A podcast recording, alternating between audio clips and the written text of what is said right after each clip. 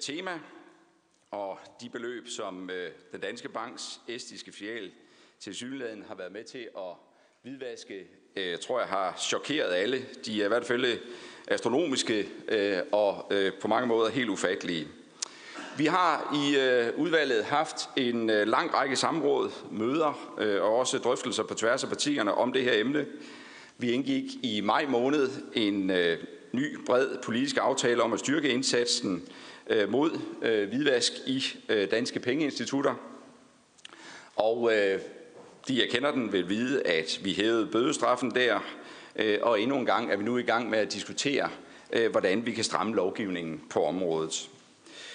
Jeg tror roligt, man kan sige, at forarvelsen er enorm på Christiansborg over det, vi har set. Og derfor så er der også og har været bred politisk opbakning til at tage de nødvendige skridt, således at vi bliver endnu bedre stillet, når det handler om at øh, opdage, bekæmpe øh, og også straffe hvidvask. Vi skal selvfølgelig gøre, hvad vi kan fra øh, vores side, men derudover er der også bred enighed om at appellere til branchen øh, om øh, at tage et langt større ansvar for det her område. Danske Bank har præsenteret sin egen interne undersøgelse. Finanstilsynet øh, har taget sagen op øh, igen efter rapporten i maj måned, og statsadvokaten for særlig økonomisk og international kriminalitet har indledt strafferetslig efterforskning mod øh, den danske bank. Med andre ord, så synes det helt naturligt, at øh, Folketinget og Erhvervsudvalget bruger dagen i dag på at sætte fokus på øh, hvidvaskspørgsmålet. Jeg vil gerne øh, byde særlig velkommen til vores taler, som øh, forhåbentlig alle sammen vil gøre os klogere på, hvad der er op og ned i det her enorme spørgsmål. Vi har opdelt øh, dagens høring i tre paneler, eller blokke om vel. Først, ja, så vil jeg bare sige uh, tusind tak uh, for, at I igen er mødt op.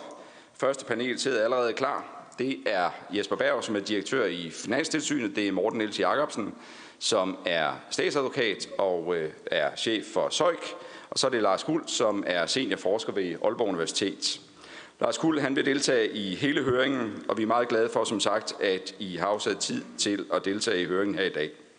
Også en velkomst skal der lyde til erhvervsministeren og justitsministeren og folketingsmedlemmer, øh, som allerede nu sidder klar her i politikerpanelet foran. Vi har fortrinsvis et panel bestående af erhvervsordfører, men vi har også inviteret øh, medlemmer fra Skatteudvalget og andre udvalg her i Folketinget.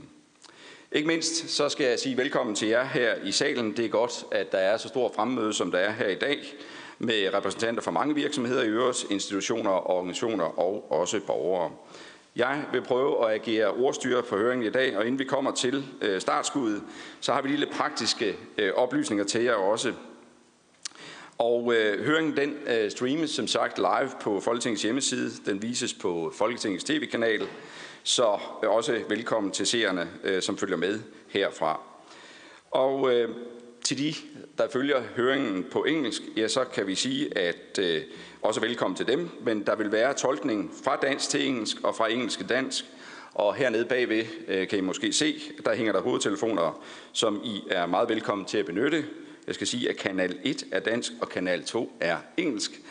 Øh, og øh, i skal huske, når I spørger, særligt til dem, der sidder forrest her, at I skal bruge øh, mikrofonerne, når I har øh, ordet, og det skal I huske at gøre hele tiden. Vi har opdelt øh, høringen i øh, tre blokke, som sagt. Den første, der skal vi blive klogere på hvidvask. Hvad er det i grunden for en størrelse? Hvordan foregår det? Og hvordan forebygger og bekæmper myndighederne hvidvasken? Dernæst i blok 2, så dykker vi ned i, hvad det ved grunden var, der skete øh, i Danske Banks filial i øh, Estland. Den tidligere ansatte Howard Wilkinson øh, har nogen måske lagt mærke til, øh, er ankommet og vil give os sit indblik i øh, den her sag. Og for en god ordens skyld, så skal jeg sige, at øh, Wilkinsons udsagn er øh, begrænset af, at der er øh, emner i den her sag, som er underlagt fortrolighed, og det skyldes jo blandt andet lov om finansiel virksomhed. Efter blok 2, ja, så kommer blok 3, øh, og den øh, har og vil omfatte både den danske bank og Nordea. Danske Bank de vil fortælle om, hvad det var, der skete, og hvor banken er i dag. Og Nordea vil ligeledes fortælle om, hvordan øh, hvidvask øh, kan undgås, og hvilken risikostyring de ligger vægt på. I hver af de her blokke, øh, der vil der være spørgsmål fra politikerpanelet, og der vil også være debat. Oplægsholderne de får mulighed for at kommentere på hinandens indlæg, og vi går først til spørgsmål fra salen og fra politikerpanelet, når oplægsholderne de har holdt deres oplæg. Så skal jeg bare her til slut bede om, at man formulerer sig kort og præcist, øh, og I skal huske at markere, når I ønsker ordet. Vi holder en kort kaffepause på et kvarter kl. 20 minutter over 11, hvor der herude foran salen vil være kaffe, kage og frugt, og vi starter igen kl. 11.35. Og så er vi ved at være klar til at gå i gang. Beklager den lidt lange indledning, men sådan er det en gang imellem. Og øh, vi skal i første blok her se på hvidvask, omfang og muligheder. Og det er Jesper Berg, der er direktør i Finanstilsynet, og Morten Niels Jacobsen, som er statsadvokat for Søjk og chef for Søjk. Og tak til dig, Jesper, for at møde op. Du får ordet som den første. Værsgo.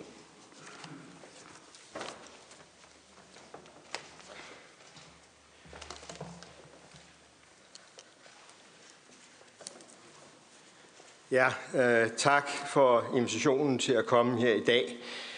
Jeg har stor forståelse for den interesse, som emnet har. Jeg forstår også den følelse af manglende retfærdighed, som nogle af de seneste begivenheder og før da finanskrisen giver anledning til. Jeg har længe ønsket at få mulighed for at fortælle jer, hvad Finanssynet gør på dette område. Det gælder både i relation til hvidvask generelt og den konkrete sag om Danske Bank. Jeg forstår, at jeg har 15 minutter, og hvis det ikke er nok, så må vi jo mødes igen ved en anden lejlighed. Rusland er den største risikofaktor i relation til hvidvask i vores del af verden. De baltiske lande er derfor særligt udsatte. Vi kan ikke ændre på vores geografiske placering. Der er rigtig mange penge, der gerne vil ud af Rusland. For 2018 er det IMF's vurdering, at Rusland har et overskud på betalingsbalancens løbende poster på 100 milliarder amerikanske dollars. De penge skal placeres i udlandet. Nogle placeres legitimt, andre mindre legitimt. Hvis vi kigger lidt på den her figur, så viser den udviklingen i såkaldte non-residence kunders indskud i Danske Bank Estland. Det er de første lyseblå søjler i Estland i alt. Det er de mørkeblå i Baltikum, og det er de grå. Non-residents er de kunder, hvor der er størst risiko for hvidvask. Det er kunder, der ikke er bosiddende i de pågældende lande. Alt overvejende må det formodes at være kunder forbundet med Rusland. Bemærk, at tallene her er for indlån øh, ved årets udgang, og ikke for transaktioner i løbet af året. Det er ligesom med ens egen bankkonto, der kan strømme flere penge igennem kontoen, end der står, når året er om. Det skal også understreges, at øh, vi ikke kender forholdet mellem indstående og transaktioner fra andre banker end Danske Bank. Der er fire budskaber i de her tal. 1. Danske Bank overtog en del af disse kunder, da de købte den finske Sampo Bank og dermed dens baltiske filialer. Det kan I se, hvis I kigger på den lyseblå søjle ude i år 2007. 2. Forretningsområdet voksede over årene, men blev lukket ned i 2015, og igen kan I følge den lyseblå søjle. Og 3. Selvom Danske Bank havde en meget stor markedsandel af disse kunder i Estland, op mod 50 procent, havde de kun en lille andel af det samlede marked i Baltikum, maksimalt 10 procent. Og fire, der er fortsat mange af den slags kunder i Baltikum. Hvorvidt der er hvidvask forbundet med disse konti, det ved jeg ikke, men det er de konti, man i særdeleshed skal fokusere på, når man kigger efter hvidvask. Hvad er hvidvask så for noget? Ja, definitionen her, øh, den følger af hvidvaskdirektivet. Det interessante i relation til banker er primært det andet punkt, som jeg har markeret med gult. Banker må ikke hjælpe kriminelle med at skjule, opbevare eller transportere midler fra forbrydelser. I såvel tilsynet som den kriminelle efterforskning er terrorfinansiering et lige så vigtigt område, men her holder vi os til hvidvask. Det gælder om, at forbryderne bliver stoppet, når de prøver at få deres penge ind i bankerne. Politiet skal i den situation inddrages, så de kan gå efter forbryderne og deres penge. Hvad er så bankernes rolle i overvågningen? Ja, bankerne de har i hovedtræk fem opgaver. De skal sørge for identifikation, når en bank får en ny kunde, skal den sikre sig, at kunden er den, som vedkommende udgiver sig for at være. De skal kende deres kunder. Banken skal fastslå formålet med kundeforholdet, forventet transaktionsomfang og transaktionsformer. De skal overvåge dem. Banken skal på baggrund af sit kendskab til kunden overvåge kundens transaktioner. Og de skal reagere på mistanker. Hvis en tradition, transaktion vækker mistanke, så skal den undersøges nærmere. Og fem, hvis det er sådan, at den mistanke ikke kan afkræftes, så skal banken underrette Søjk om orden. Hvor møder vi det her i dagligdagen? Jamen de fleste af os møder det i dagligdagen, når vi kan blive bedt om at sende kopier af vores pas og andre dokumenter ind til banken, sådan at de kan bekræfte, hvem vi er. Der er rigtig mange ansatte ude i linjerne i bankerne, der yder en kæmpe indsats på dette område, som de fortjener mere tak for, end de får i hverdagen. Det er således bankerne, der har til opgave at overvåge deres kunder og indberegne mistænkelige transaktioner til politiet. Finanstilsynets opgave det er at føre tilsyn med, at bankerne udfører den opgave. Finanstilsynets opgave er ikke at overvåge kunderne eller den enkelte pengeoverførsel. Der er andre myndigheder, der påser, at andre virksomheder end banker, der skal leve op til hvidvaskloven, også overholder lovgivningen. Og det, der hedder hvidvasksekretariat i den her sammenhæng, det er altså Morten og Solk. I sidste ende er det domstolene, der skal afgøre, om regler er overtrådt. Hvad er så vores opgave øh, på øh, tilsynsområdet, og hvad gør vi i praksis? Jamen, vi har en trestrenget strategi. Det første, vi gør, det er, at vi prøver at forebygge. Det sker blandt andet gennem at informere om reglerne. For nylig har vi udsendt en vejledning på 150 sider, der er udviklet i samarbejde med bankerne. Den er ganske lang, som de 150 sider antyder, men det afspejler, at dette her er et ekstremt komplekst område. Som det andet punkt, så fører vi tilsyn med, at bankerne overholder loven, og som det tredje punkt reagerer vi ved overtrædelse af lovgivningen. I yderste fald anmelder vi banken til politiet. Vi fører tilsyn ikke alene i relation til banker, men også i relation til mange andre virksomheder. Faktisk fører vi tilsyn i relation til rigtig mange virksomheder. Vi har 1400 virksomheder under hvidvasktilsyn af Finanstilsynet. Senest har vi også fået ansvar for valutavekslingsvirksomheder. Der er også rigtig mange transaktioner, øh, som går igennem øh, det finansielle system.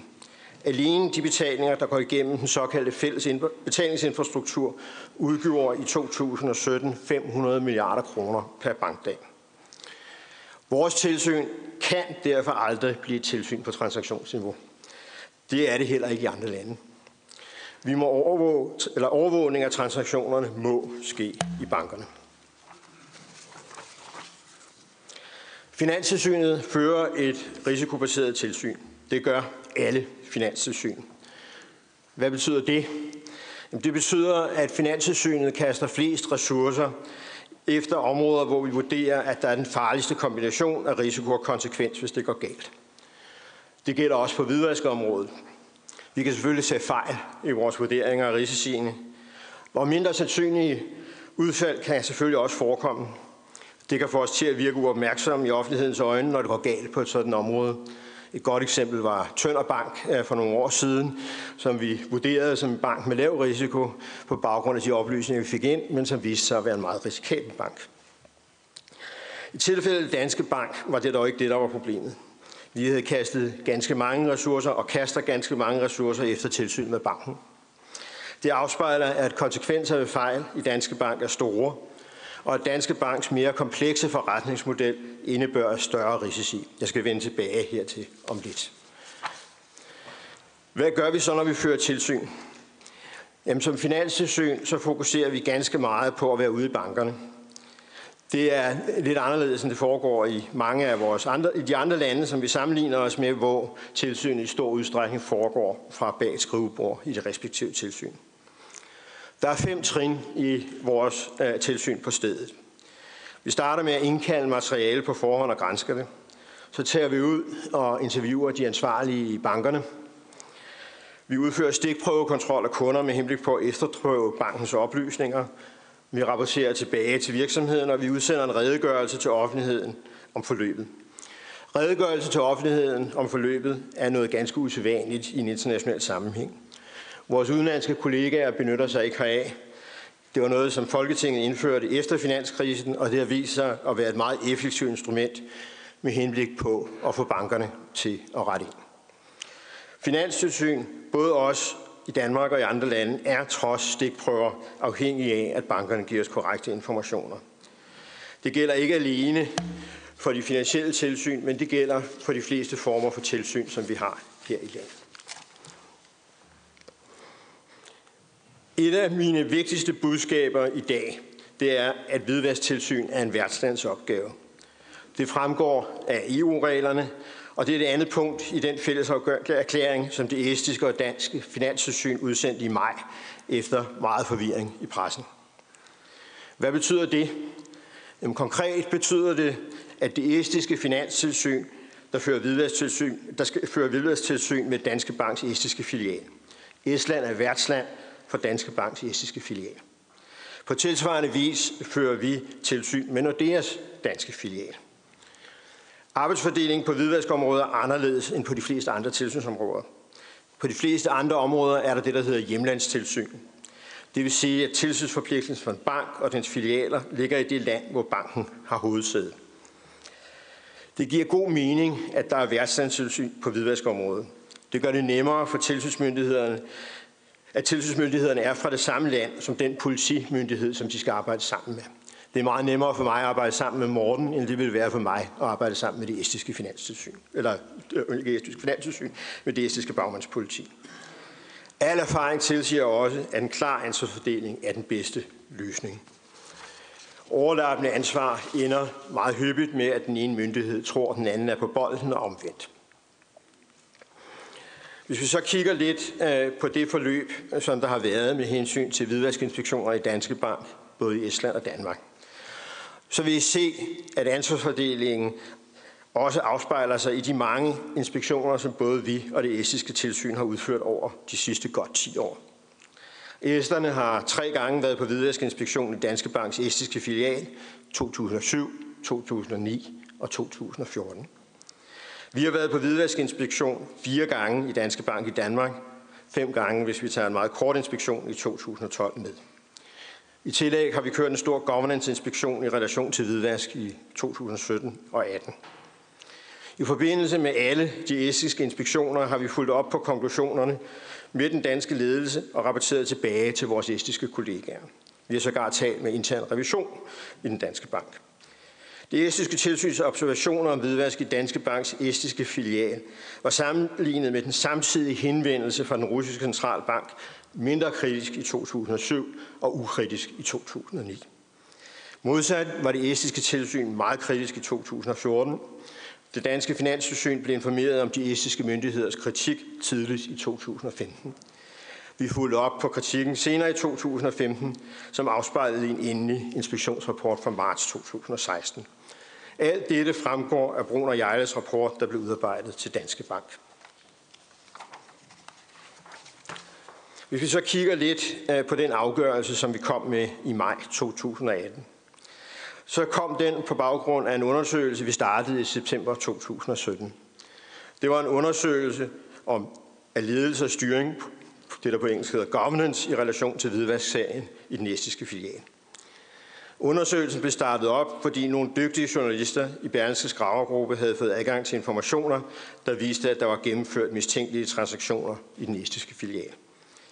I tillæg til pointen om hvidvasktilsyn har jeg et andet centralt og tæt forbundet budskab. Det er, at afgørelsen, som vi kom med, ikke vedrørte hvidvask i Estland. Afgørelsen vedrørte ledelsen i Københavns reaktion på de oplysninger, de fik om hvidvask i Estland. I og med, at vi ikke har til opgave at føre tilsyn med hvidvask i Estland, kunne vi heller ikke træffe en afgørelse om hvidvask i Estland. Derimod var og er det meget vigtigt for os, at ledelsen reagerer på oplysninger om problemer. Det gælder ikke alene i relation til hvidvask, men også i relation til alle andre problemer. Hvis en ledelse ikke reagerer på problemer, så har vi for alvor et stort problem. Konklusionen i vores afgørelse var de fem punkter, der fremgår på slidet. Af hensyn til tiden skal jeg ikke læse dem igennem, men det var en ganske usædvanlig hård kritik af en stor bank. Vores primære opgave som finanstilsyn er, som min formand har sagt, at få stoppet blødningen. Det vil sige at få banken til at rette op på de sårbarheder, der har vist sig. Det gjorde vi gennem en række påbud. Banken skulle blandt andet sætte mere kapital til side, så den kunne håndtere de problemer, som manglerne i forsvarslinjen kunne resultere i. Hvad er Finanstilsynets reaktionsmuligheder? Ja, afgørelsen viser nogle af dem. Vi gav otte påtaler og otte påbud. Påtaler afspejler overtrædelser, som der skal rettes op på. Påbud afspejler overtrædelser, eller øh, påtaler afspejler overtrædelser, der var rettet op på. Påbud overtrædelser, der skal rettes op på. Der var andre påbud end mere kapital. Der var påbud om at ansætte en compliance officer på direktionsniveau, så problemerne på området blev løftet til direktionsniveau. Der var også et påbud om at vurdere ledelsen i den estiske filial, som endte med afskedelse af direktøren i filialen. Vi kan også politianmelde en bank, vi kan afsætte ledelsesmedlemmer, og vi kan inddrage en banks tilladelse. En politianmeldelse kunne have været indgivet enten med udgangspunkt i ledelsesvigt eller videregivelse af forkerte oplysninger til Finanstilsynet. Finanstilsynet vurderede på det foreliggende grundlag, at det ikke var muligt at foretage en politianmeldelse af banken eller at afsætte ledelsesmedlemmer. Finanstilsynets bestyrelse har mulighed for at inddrage eksterne eksperter. Bestyrelsen benyttede sig af denne mulighed i forbindelse med afgørelsen som følge af afgørelsens vigtighed. Modsat vores svenske kollegaer kan Finanstilsynet ikke give bøder på hvidvaskområdet og kun forholdsvis små bøder på andre områder. Finanstilsynet har reageret kontant på hvidvask i Danmark. De to største banker i landet, Danske Bank og Nordea, blev politianmeldt i 2016. Begge sager vedrørte overtrædelse af hvidvaskloven i Danmark.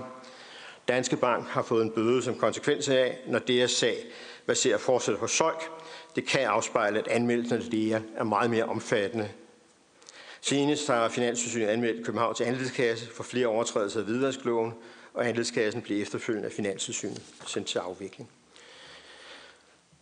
Finanssynet har siden 2016 øget fokus på bekæmpelse af hvidvask. Kampen mod hvidvask blev et af syv indsatsområder i den strategi frem mod 2020, der blev offentliggjort i 2016. Der blev i forlængelse her ansigt og møde bevillinger til tilsynsindsatsen mod hvidvask. Da midlerne blev bevilget i sommeren 2017, oprettede Finanssynet et dedikeret hvidvaskkontor, der i dag med 15 nummeringer er klart det største i Norden. Den danske indsats mod hvidvask blev evalueret i sommeren 2017 af den internationale overvågningsmyndighed FATF. Resultatet var en hård, men berettiget kritik af Danmark.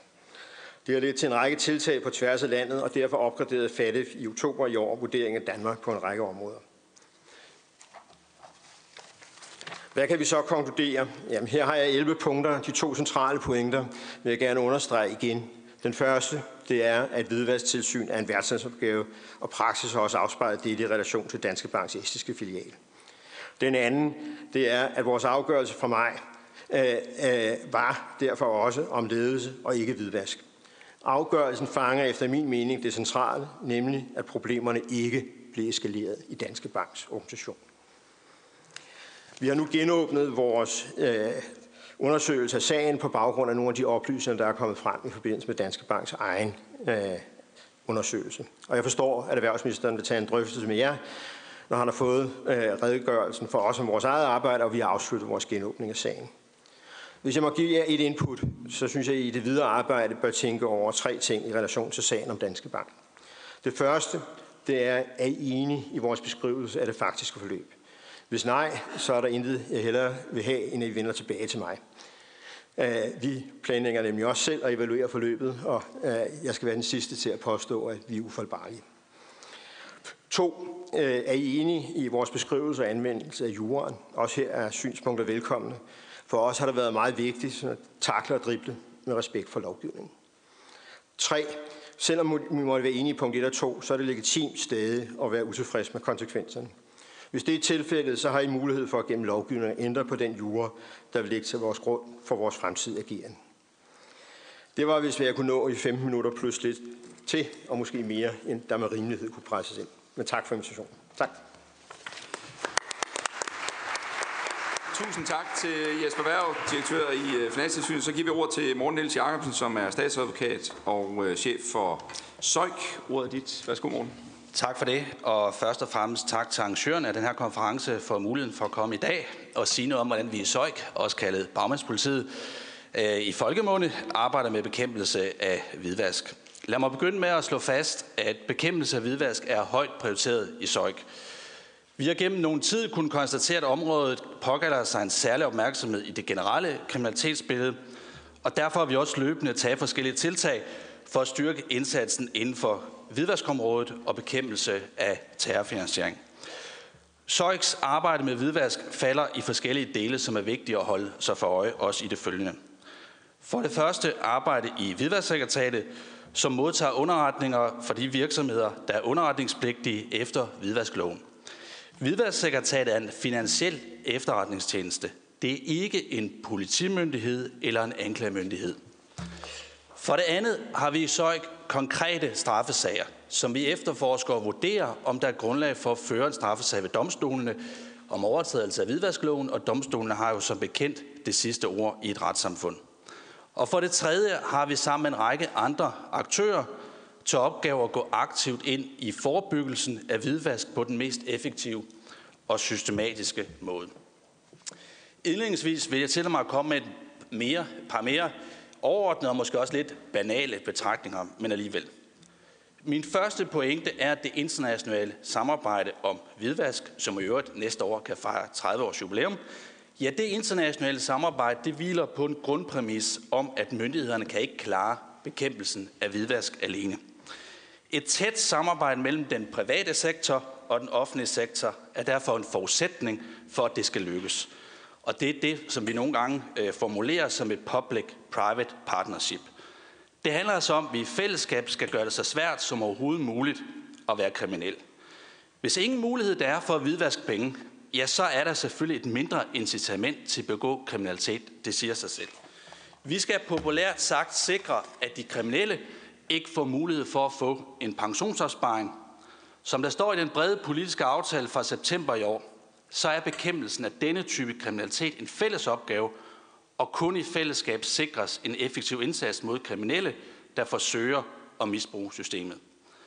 Det er både i samfundets, politiets og bankernes interesse. Det siger også sig selv, at samarbejde på tværs af landegrænser er helt afgørende. I et moderne samfund kan transaktioner gennemføres på tværs af landegrænser med et enkelt klik på en computer. Og derfor er vi også i SØJK meget optaget af, at vi har et stærkt internationalt samarbejde, både af formel karakter og af mere uformel karakter. En anden pointe er selvfølgelig, at det gælder om at gøre alt, hvad vi kan, alt, hvad der står i vores magt, for at bekæmpe de forbrydelser, som giver et økonomisk overskud, et udbytte. Pengene stammer jo typisk fra forbrydelser, som øh, narkotikaforbrydelser, skatteunddragelser, bedrageri og andre formueforbrydelser, der har det fællestræk, at forbrydelserne har til formål at sikre økonomisk profit til den direkte gerningsmænd, og også i nogle tilfælde internationale bagmænd. Og den bagvedlæggende kriminalitet har en del tilfælde sit udspring uden for Danmarks grænser, som bekendt. Og desværre er det jo et faktum, at det ikke altid lykkes at imødegå forbrydelser af den her karakter. Og derfor opstår der en ny problemstilling. Nemlig, hvordan gør vi det sværest muligt at sløre udbytte fra kriminaliteten? For kendetegnet for hvidvasktransaktioner er at få et kriminelt udbytte til at se lovligt ud. At få et kriminelt udbytte til at se lovligt ud. Og det sker i forskellige faser. For det første, det ulovlige udbytte anbringes for eksempel i det finansielle system. Det er første fase.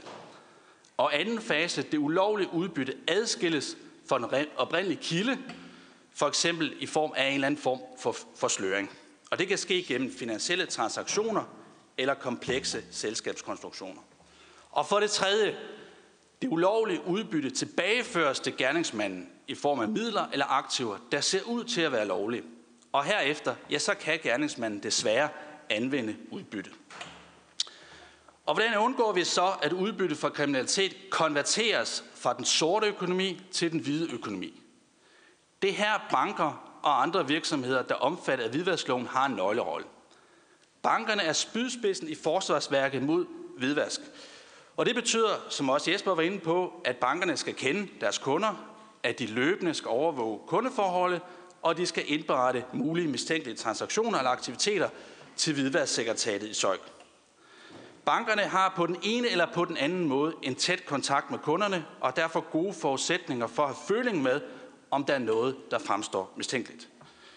Hvidvaskloven hviler på det grundsynspunkt, at bankerne har denne samfundsopgave. Og jo højere kvalitet underretningerne har, jo bedre kan myndighederne samarbejde og bekæmpe hvidvaskkriminalitet. Uden de finansielle institutioner som værn er sagerne svære at opdage, og pengene kan nå at forsvinde. Underretningerne sikrer en afgørende sporbarhed, og det giver mulighed for, at myndighederne undersøger nærmere, om der er en reel kriminalitet bag underretninger, eller om der kan udledes nogle lidt mere generelle tendenser, der set i et lidt bredere billede for eksempel kan bruges i det forebyggende arbejde. Antallet af hvidvaskunderretninger, som sekretariatet modtager, er som bekendt steget de senere år. Fra godt 5.000 indberetninger i 2013 til knap 25.000 indberetninger sidste år. Vi har en målsætning om, at 90 procent af underretningerne visiteres inden for to arbejdsdage. Og det mål lykkes i praksis. Det sker ved en kombination af en teknisk løsning, hvor vi har forskellige elektronisk ganske omfattende særlige søgelister og søgeord, som underretningerne søges op imod, og så en manuel gennemgang af nogle af de underretninger, der herefter er blevet udtaget. Vi er stærkt optaget af, at vi videregiver alle de underretninger, der på den ene eller på den anden måde kan have en mulig forbindelse til terrorfinansiering, og dem videregiver vi til PET. Derfor kan man også se på tallene, at vi det senere år har videregivet flere underretninger til PET. Godt 5.000 af underretningerne blev sidste år videresendt til andre myndigheder, som for eksempel PET, Skattestyrelsen, som det hedder nogle stunder, og politikredsene. Og det er jo disse underretninger, der kan omsættes til mere håndgribelige resultater, som for eksempel, at der indledes en straffesag, at en persons årsindkomst bliver reguleret af skattemyndighederne, og at uberettigede udbetalinger af sociale ydelser stoppes. Ofte vil sådan administrativ afgørelse blive fuldt op af en anmeldelse af strafbart forhold, og dermed leder hvidvaskunderretningerne ad omveje til en straffesag. Som mange af jer ved, så har dansk politi fået en ny analyseplatform, som kaldes POINTEL. Tanken er, at Hvidvasksekretariatets efterretnings- og analysedatabases tilkobles denne nye analyseplatform. Og det vil i praksis sikre en mere smidig adgang til at udveksle oplysninger fra vores sekretariat database til dansk politi i øvrigt. Det er min vurdering, at der er stort potentiale i disse nye tekniske muligheder. Men man skal altid være forsigtig, når det gælder IT-projekter. Men jeg tør godt sige, at den nye analyseplatform vil øge politiets udnyttelse af de mange oplysninger, som Hvidværdssekretariatet er besiddelse af. Selvom man skal være tilbageholdende med at måle den samlede effektivitet af den forebyggende indsats mod hvidvask i antallet af gennemførte efterforskninger, så er dette netop et håndgribeligt resultat af den samlede hvidvaskindsats. Øh, og hvidvasksekretariatet modtager mange oplysninger, som kan have afgørende betydning i efterforskningerne. Man kan for eksempel forestille sig, at politiet efterforsker en stor sag om kædesvig, hvor bagmændene bruger stormænd til at være ejere af selskaber og bankkonto. Er en bank opmærksom på, at det i kontakt til en anden person end kontohaveren, ja, så kan det være et afgørende gennembrud i sagen for at fange de reelle ejere og bagmænd. Og med den nye analyseplatform, så bliver det lettere for politikredsene at trække sådanne oplysninger ind i for eksempel allerede igangværende efterforskninger. Vi er også i SØJK stærkt optaget af at give øh, de underretningspligtige, herunder ikke mindst bankerne, en god og effektiv feedback. Det sker blandt andet i form af de fire kvartalsrapporter, som vi kommer med øh, om hvidvasksekretariats øh, aktiviteter, her forsøger vi at opstille nogle mere generelle trends, informere om den gode underretning og tage aktuelle temaer op. Herudover har vi faste møder med Finans Danmark med en bred øh, deltagelse fra sektoren, hvor vi har mulighed for en god dialog. Vi har valgt en tilgang, som også er spejlet i den brede politiske aftale, at Finans Danmark fungerer som sekretariatets primære kontaktpunkt, og derefter har kontakten til sektoren. Det er fuldt forståeligt og helt berettiget, at sektoren efterspørger en god feedback fra myndighedssiden. Vi arbejder også løbende med at forbedre os, og som noget nyt er vi ved at undersøge muligheden for at give mere individuel feedback i forhold til den enkelte underretning. Her forestiller vi en ordning, hvor man for eksempel kan få et antal stjerner eller lignende som et mere direkte svar på kvaliteten af underretningen, end vi kender det i dag. Det er et udviklingsprojekt hos os. Som jeg nævnte i min indledning, behandler vi, sag, i SØG også konkrete straffesager og mulig overtrædelse af hvidvaskloven. Disse straffesager opbygges i princippet som en hver anden straffesag med en indledende efterforskning og en efterfølgende juridisk vurdering af, om der er grundlag for at føre en sag ved domstolene. De har jo som bekendt altid det sidste ord. Sagerne indledes typisk med en anmeldelse fra Finanssynet, men i enkelte tilfælde kan SØJK også tage en sag op på eget initiativ, og det har vi også set eksempler på i den seneste tid. Søjs kerneopgave er at kunne håndtere den store eller komplicerede sag om mulig økonomisk kriminalitet. Derfor er sager om overtrædelse af hvidvaskloven i udgangspunkt ikke nødvendigvis anderledes end så mange andre sager, der behandles i statsadvokaturerne. Det er typisk sager, hvor der er omfattende materiale, ofte i elektronisk form, og sagerne har en betydelig international dimension. Sagerne kræver derfor et stærkt internationalt samarbejde, for eksempel i form af etablering af en såkaldt JIT, Joint Investigation Team, fælles efterforskningshold, der er forankret i, hag, i, øh, i Eurojust i hag. Den kriminelle handling og lovgivning kan være ganske kompleks i de sager, og det stiller selvfølgelig høje faglige krav til os. Når vi, benytter os, øh, når vi efterforsker sager om hvidvaskkriminalitet, benytter vi os, afhængig af forholdene i den konkrete sag, af en række efterforskningsværktøjer. Det er for eksempel beslaglæggelse, dataanalyse af mange tusind transaktioner, og selvfølgelig også vidner eller andre, der har tilknytning til den virksomhed eller de personer, som vi efterforsker. Vi har forskellige IT-redskaber, som er ganske nyttige, når vi skal håndtere efterforskninger med så omfattende materiale.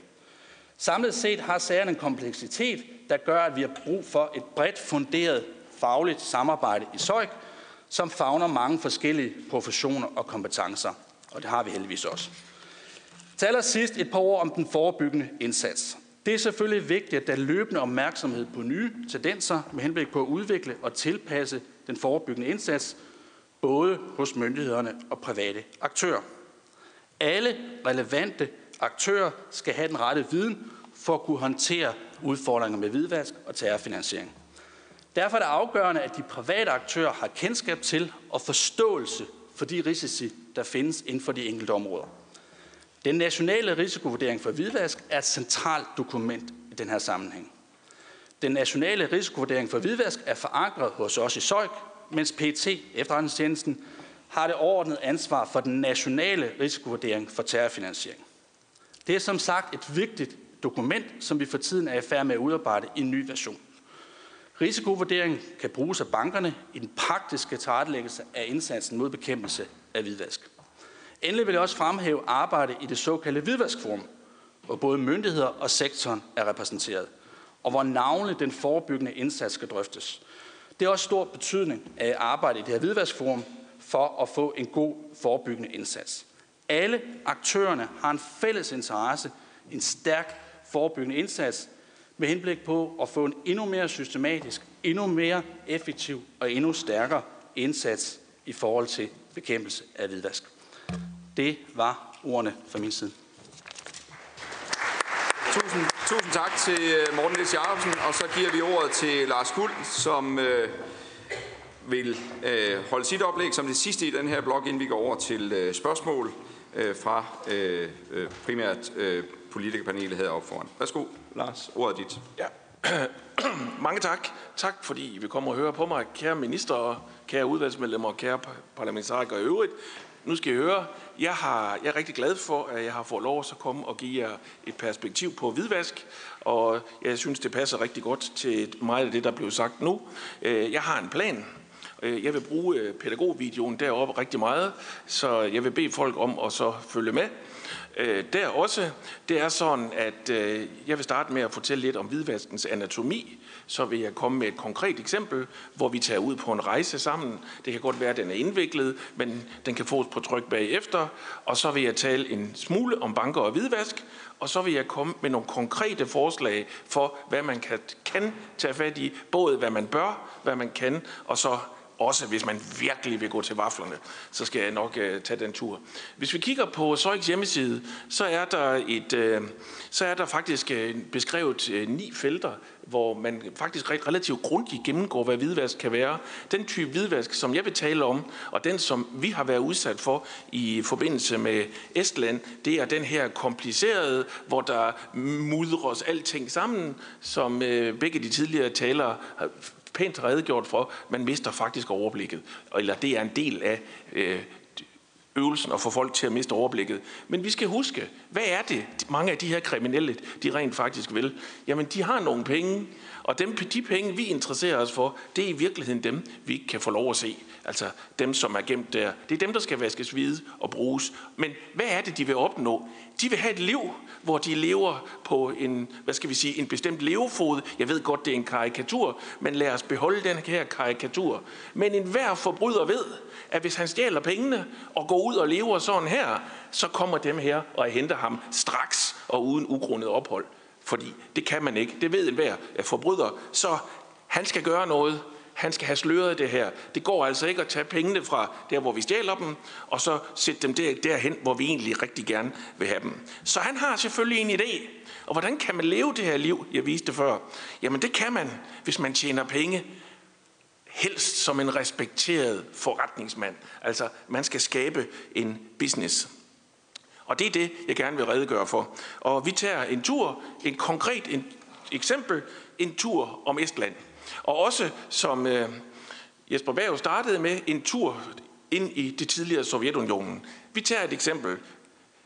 Og I kender jo nogle af deltagerne i det her eksempel. Øh, men øh, vi starter i Azerbaijan, der er der simpelthen en, han får fat i nogle penge, eller en gruppe af mennesker. De her penge, dem sender de til en konto i en bank i Estland. Så er de væk. Men det skal jo sløres. De er absolut ikke kontohaver. Det er en virksomhed i United Kingdom, altså i Storbritannien. Her i det her eksempel, den har også været nævnt i pressen, der kalder vi den Hilux. Og det er den virksomhed, der rent faktisk er kontohaver. Spændende, ikke? Øh, hvor langt er vi kommet nu? Jamen, vi er jo kommet dertil, at vi skal huske, det er det her, der er målet. Jamen, hvordan realiserer jeg målet? Jeg er jo ikke blevet forretningsmand endnu. Jeg har fået pengene gemt væk. Altså, de, de er ikke til min rådighed mere. Hvad gør vi? Jamen, vi gør noget andet. Vi opretter selvfølgelig en, et respektabelt lille firma i Azerbaijan. Det firma, det bestiller i det her eksempel, jeg skal nok komme tilbage i sløret form, bestiller for eksempel nogle kødprodukter i, hos en dansk øh, kød, fødevaretrader, og øh, de, dem bestiller man, men hvem er det rent faktisk, der får fakturaen? Det er Hilux i United Kingdom. Og i det her eksempel, som jeg har konstrueret, der betaler de for at gøre det her let. 1 dollar per kyllingelår, det er nok for meget, men det er den pris, vi sætter i det her eksempel. Og, men husk nu, det er Hilux, der betaler, men Hilux beder jo virksomheden Danske Bank i Estland, der har man en konto, om at så sende pengene til den danske sælger. Er I med nu? Nu har vi rent faktisk fået nogle varer bestilt øh, af en azerbaijaner, der siger, at det er en United Kingdomer, der betaler, og pengene kommer til den danske øh, kødhandler i det her eksempel. Og hvad så? Varerne de bliver selvfølgelig sendt til Azerbaijan, og hehe, Hilux laver en ny faktura til Azerbaijan på kun 20 cent. Snip, snap, snude, hvad er der sket? Man er fordi Altså, enhver kan jo finde ud af i Azerbaijan at sælge det her kyllingelår for en dollar. Man har hverken lagt fortjeneste eller noget som helst på. Man har i virkeligheden vasket. Og hvad sker der? Man er en, en succesfuld forretningsmand, og det her, det er lykkedes. Hurra, hurra, hurra. Vi er rent faktisk kommet godt igennem det. Jeg ved godt, at det er en vanskelig tur, men øh, sådan her ser det ud. Så havde det været på et universitet, man ville lave det her, og det ellers var et lovligt fag, så havde, så havde de bestået. Fordi vi skal jo ikke have den her type øh, hvidvask. Øh, bare sådan, for så komplementere, så kan jeg sige, at de journalister blev nævnt før, altså de her transaktioner og de her danske firmaer, de er lige lagt over her, det er selvfølgelig ikke dækt, men sådan er det. Altså det vil sige, at de her hvidvaskere har også brugt respektable virksomheder her i Vesten til i virkeligheden at købe formuegoder, flytte dem mod øst til lav pris. Så det er jo ikke engang sikkert, at vi har tabt penge på det som nation. Vi har måske i virkeligheden tjent.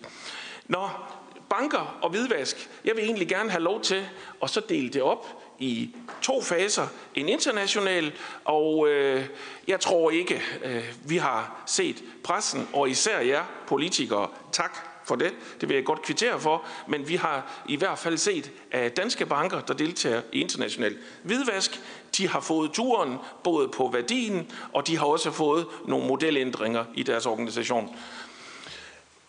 Hvis vi så kigger på danske banker hjemme, og det var det, øh, statsadvokaten brugte meget tid på før, øh, kigger på, vi på øh, hvidvask herhjemme, så vil jeg godt sige, at bankerne de laver masser af indberetninger, det ved vi, og de er også villige til at tage deres tørn, fordi de har jo masser af viden om økonomien.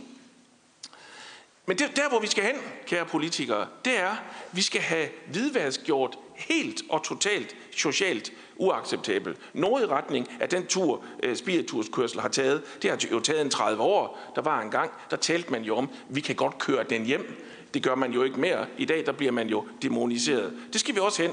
Øh, der skal vi også hen. Og så vil jeg jo godt sige, at hvidvask, det er jo almindelig kriminalitet, og øh, vi skal have hvidvask og alt muligt andet, øh, fine, lad os bare kalde det økonomisk kriminalitet. Det bliver af mange opfattet som en form for, lad os bare kalde det, finere kriminalitet. Jeg har lavet et ord her, der hedder executive crime. Øh, men jeg vurderer heldigvis, at en holdningsændring er på vej.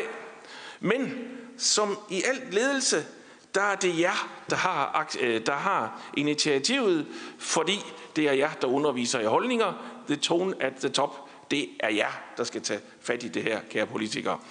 Og så få skabt den rigtige holdning til det her. Skal problemet løses, så har jeg, og det skal det, så er min vurdering, det er, at bankerne, hvis vi kigger nationalt, de har rigtig, rigtig godt fat i det.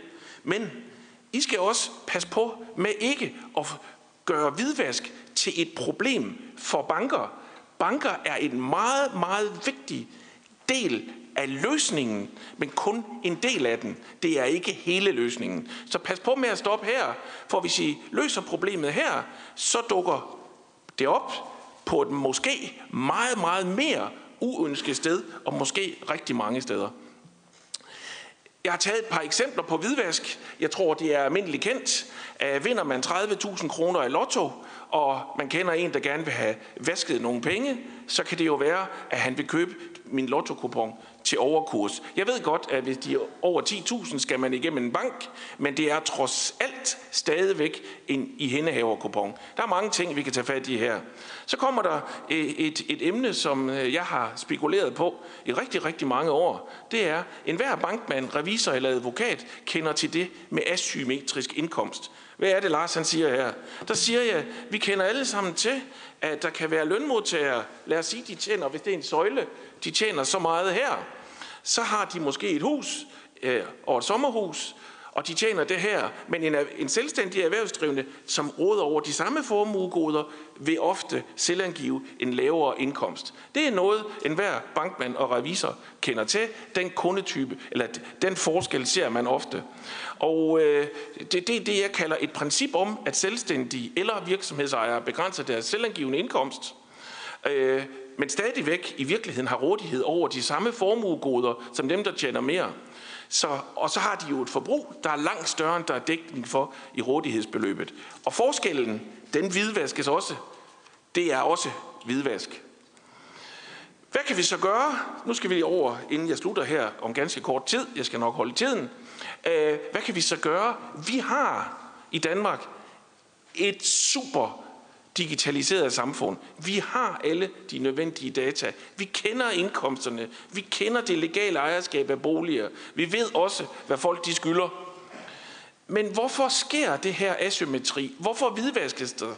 Jamen det er simpelthen fordi risikoen for opdagelse er ikke særlig stor. Og, det, og så kan I sige, jamen skat kigger da og ligner jo alle de her. Ja, men, og jeg vil godt sige, jeg har set masser af eksempler på, hvor folk har vist mig en indkomstopgørelse, hvor jeg har tænkt, hvis jeg havde det her blå blink, og kunne sætte på taget og køre derud, så havde jeg drønet derud.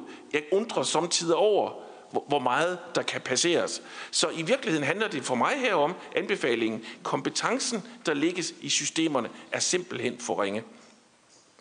Hvad bør vi så gøre? Jamen, vi skal sikre, at ingen som helst er i tvivl om, at hvidvask er ikke acceptabelt. I har, og det vil jeg godt sige til jer, og det er ros, I har skabt reglerne. Vi har også værktøjerne. Så det er bare med at komme i gang. Vi skal sikre en ordentlig og kompetent ligning, og så skal vi sætte især revisorer og advokater ordentligt i gear. Jamen, de skal simpelthen ikke acceptere, at de har kunder med lav rådighedsbeløb. De er nødt til at sige til dem, du skal hæve noget mere i løn.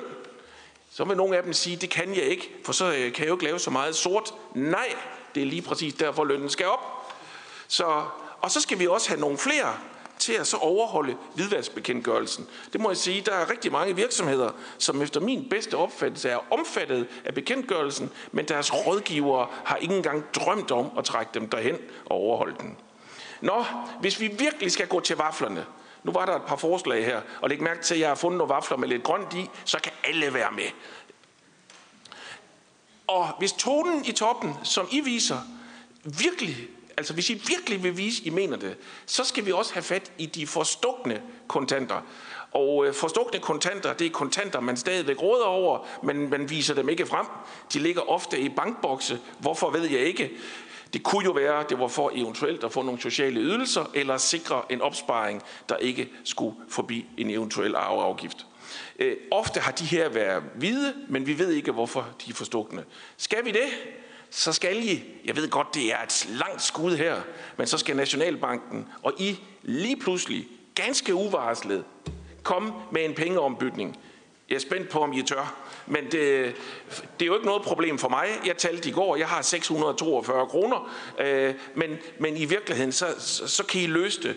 Og, men I må ikke varsle det, fordi så er der nogle sektorer her, der får noget omsætning i en fart. Udgangspunktet for mig, det er her til slut, at ingen af jer bryder om hvidvask og følgende dage, men det er jer, der sætter the tone at the top. Og jeg håber, at I hurtigt kommer over symbolikken og fokuserer på at gøre, ikke at gøre det rigtigt, men at gøre det rigtige. Og så husk nu, og jeg er ked af, at der er samtidig nogle af jer, der øh, kigger så meget på de her pengesedler. Husk nu, kontanter er et betalingsmiddel og ikke et opsparingsmiddel. Og så en lille formaning. Det, som ofte står i vejen for en god plan, det er drømmen om en perfekt plan. Altså, se at komme derud af, og så må vi justere undervejs. Skab kulturen. Jeg er sikker på, at I er enige om målet. I så også det grønne i vaflen, så det, vi er jo fælles om det her. Og så sørg for at have et tilsyn, det synes jeg, vi har, der er kompetent og har mulighed for at være handlekraftig, og lade være med at kritisere hverken øh, myndighederne, når de rent faktisk gør noget. Og så frem for alt kvantit, kvalitet øh, og kompetence i ligningen frem for kvantitet. Det var det, jeg havde. Tak for, at I vil tage mig med på turen i en gang hvidvask. Tusind tak til Lars Kuhl. Og så er vi klar til spørgsmål fra panelet, og øh, vi gør det sådan, at øh, vi har tager to spørgsmål ad gangen. Den første, der får ordet, det er Rune Lund fra Enhedslisten. Værsgo, Rune. Tak for det. Øh, min spørgsmål vil i første omgang være til Jesper Berg. Øh, det ene er, at øh, det viser sig jo, at I igennem noget tid ikke har brugt alle de redskaber, som egentlig var muligt i forhold til fit and proper-reglerne. Det er en historie, som har været fremme i medierne. Jeg tænkte på, om du kunne øh, kommentere på, hvad årsagen har været til det. Om der har været en form for venlig, for venlig kultur over for bankerne, eller lige frem også en, en, en for meget en, en venlig omgangstone, måske også fordi der jo også er en svingdør, hvor at man kan være ansat i bankerne øh, den ene dag, og så kan man arbejde for myndighederne den anden dag. Altså har vi et grundlæggende problem der? Det kunne jeg godt tænke mig øh, at få en kommentar på. Og i forhold til oplægget og redegørelsen fra 3. maj 2018, så, så rejser spørgsmålet sig jo, øh, når, du, når, du, når du fortæller os, at, at, at vi skal se på lovgivningen og, og, og stramme den, fordi I agerer inden for lovgivningen. Hvor, hvor gralt skal det så være inden for den nuværende lovgivning, før man, man kan handle og for eksempel lave en, en politianmeldelse? Tak øh, for det, Rune. Så jeg sat mig selv på. Øh, det er et spørgsmål vel både til øh, Jesper Berg og Morten Niels Jacobsen. I antyder begge, at, at Rusland er et alvorligt problem. Man må forstå, at bagmandspolitiet nu laver de her særlige risiko analyser, som man øh, gennemgår med sektoren. Øhm, kunne I ikke prøve at fortælle, når I nu ser, at Nordens største bank entrerer i et område, hvor øh, alle røde lamper burde øh, lyse ud fra det, I har sagt her. Øh, hvordan følger I op på, at banken rent faktisk er opmærksom på de advarselslamper, som I leverer i form af risikoanalyser øh, og andet? Og hvilken dialog øh, har I det er selvfølgelig måske et langt spørgsmål, men hvilken dialog har der været om det faktum, at man har haft ret store aktiviteter i et område, hvor at øh, de røde lamper øh, burde lyse, som I i hvert fald antyder, de burde have gjort her? Jeg ved ikke, hvem er der vil starte. Jesper Berg, værsgo. Hvis jeg tager det første, og så kan Morten øh, tage det andet. Øh, spørgsmålet fra Rune. Øh, jeg er faktisk glad for, at du tager det her op omkring fit and proper. Øh, fordi som det også fremgår af vores øh, hjemmeside, øh, så var den artikel en stor misforståelse. Øh, det var en stor misforståelse, fordi det, der skete, var, at øh, vi øh, indkaldte til en konference tilbage, tror jeg, i 2016, tror jeg det var, eller 15, og satte et diskussionspapir ud med henblik på at fortælle, at vi ville stramme op på de her regler. Øh, og, og papiret øh, gjorde derfor opmærksom på, at vi på det tidspunkt øh, tilbage øh, før i tiden ikke havde været så langt fremme i skolen. Men det er vi faktisk kommet, og papiret lagde grundlaget for at komme langt frem i skolen. Øh, der var en konference, hvor der var åben for alle. Der var 200 plus deltagere. Der var et diskussionspapir, der blev sendt ud. Der var bemærkninger til diskussionspapiret. Og nogle af de ting, vi har gjort på det seneste, afspejler, at vi nu ligger på niveau med Centraleuropa. Vi ligger ganske langt længere fremme end vores nordiske kollegaer, øh, der ikke anvender instrumentet øh, øh, så offensivt, som vi gør det. Så den diskussion var fra journalisternes side baseret på en misforståelse. Det var den første ting. Den anden ting, ja, og så, så skal, hvis vi lige tager det med svingdør, som professor på CBS, øh, øh, øh, Michael Møller, har sagt, så er det svært at finde uerfarne jomfruer, hvis jeg må tillade mig at sige det i disse tider. Hvis du skal have nogen, der ved noget om, hvad der sker derude, så er du også egentlig nødt til at have folk, som har været i sektoren. Og, og, og omvendt eksporterer vi jo også folk til sektoren, som er med til forhåbentlig at sætte nogle højere standarder, fordi vi ved, hvordan vi praktiserer de her ting. Og sådan foregår det. For så vidt angår øh, 3. maj-redegørelsen, øh, hvor du spørger, hvor gralt det skal til for at lave politianmeldelser. Kort efter, at øh, jeg øh, havde tiltrådt den her stilling for godt tre år siden, der stødte jeg ind i Morten ude på øh, Finansrådets årsmøde. Og Morten sagde til mig, at øh, jeg skulle huske, at Finanssynet skulle følge et legalitetsprincip. Nu er jeg ikke jurist, så jeg måtte hjem og spørge, hvad et legalitetsprincip var. Og så fik jeg at vide, at legalitetsprincip det var, at jeg skulle følge lovgivningen i de politianmeldelser, jeg lavede. Øh, og hvad indebærer det? Jamen det indebærer, at jeg skal tro på, at folk kan blive dømt. Ellers øh, bør jeg ikke politianmelde. Sådan er det i en retsstat. Øh, øh at det ikke er et instrument, jeg bare skal benytte mig af, fordi det er politisk optunt, hvad det havde været i den pågældende situation. Jeg skal tro på, at jeg kan få folk dømt. Når rådgivningen så er i systemet og fra eksterne eksperter, at det har jeg ingen chance for, så må jeg ikke politianmelde. Så det er det princip, vi har fulgt. Vi har holdt os meget tæt op på lovgivningen. For to år siden var der mange politikere, der gerne ville have, at vi skulle kramme bankerne. Det gjorde vi ikke. I dag er der mange, der gerne vil have, at vi skal hænge bankfolk på en strand. Det gør vi heller ikke. Vi følger den lovgivning, som vi har implementeret. Okay. Ja. Rune Jacobsen. Ja, tak for det. Ja, det spørgsmål øh, går på, på Rusland, som jeg forstår det, truslen for Øst. Øh, det er jo noget, som vi i dansk politi og i øvrigt også på europæisk plan har arbejdet med i, i nogle år. Øh, vi har vidst, at der var en trussel for Øst. Det har man også kunne se i forskellige internationale forer, hvor man har diskuteret det. Og det er klart, det vi du taler om her, for lige at konkretisere det, det er jo den for, førforbrydelse, som det hedder. Altså det er den oprindelige forbrydelse. Når jeg taler om narkotikaforbrydelser, skatteunddragelse osv., det er jo den karakter, altså selve Øh, Øh, det forbudende element, øh, kan man sige. Og der er det jo så, at vi i vores risikovurderinger, i vores kvartalsrapport, nu vil jeg tage en af dem med her, skal prøve at give nogle indikatorer øh, over for sektoren og sige, prøv at kigge lidt i, i den her retning, prøv at overveje det her lidt. Og det skal vi selvfølgelig gøre alt, hvad vi kan øh, fra myndighedens side. Jeg stiller også op til rigtig, rigtig mange forskellige foredrag, og det gør lederen af Hvidværdssekretariatet også. Men jeg vil også gerne understrege, at der jo stadigvæk er et princip om, man skal kende sin kunde. Der er stadigvæk et princip om overvågning. Og grundlæggende handler det jo om at bruge sin sund fornuft. Hvis noget er for godt til at være sandt, når man kigger på et kundeforhold, ja, så er det jo nok, fordi det er tilfældet. Det er sådan set, uanset mange forskellige lovregler og Jespers vejledning på, var det 150 sider, så er det jo et eller andet sted et godt pejlemærke at bruge sin sunde fornuft. Kig ned øh, på det enkelte forhold. Kan det her lade sig gøre? Giver det mening samlet set, Øh, når man har øh, sin kunde tæt på, og dermed har den følelse, eller føling, også forståelse øh, for, hvad der sker i det konkrete kundeforhold. Det er en rigtig, rigtig, rigtig god lakmusprøve at have i det daglige. Tak. Tak for det. Og øh, der er en hel del på spørgelisten, så øh, vi prøver at udvide øh, med, med spørger i hvert fald lidt her. Så vi starter med Pelle Dragsted fra Enhedslisten. Værsgo. Så kort og præcise spørgsmål. Det er godt.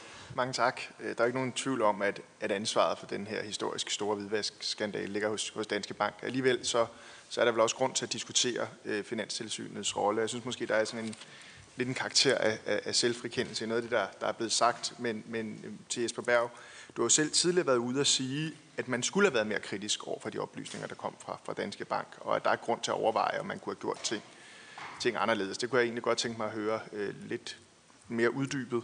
For det, der må undre, og det er så mit ene konkrete spørgsmål, når man decideret siger, at Danske Bank har løjet og misinformeret Finanstilsynet, og det konkluderer man jo sådan set i redegørelsen, hvordan kan det gå til, at ingen kan, med den hvidvasklovgivning, vi har, at, man ikke kan, at det ikke kan føre til anklage mod de pågældende personer?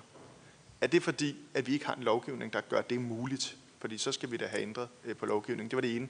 Det andet, det er omkring bestyrelsens rolle. Der har været sådan lidt en fortælling her det seneste om, at en hovedaktionær ligesom er kommet lidt ind som den øh, ridderen på den hvide hest og har fået styr på, på cirkuset i Danske Bank.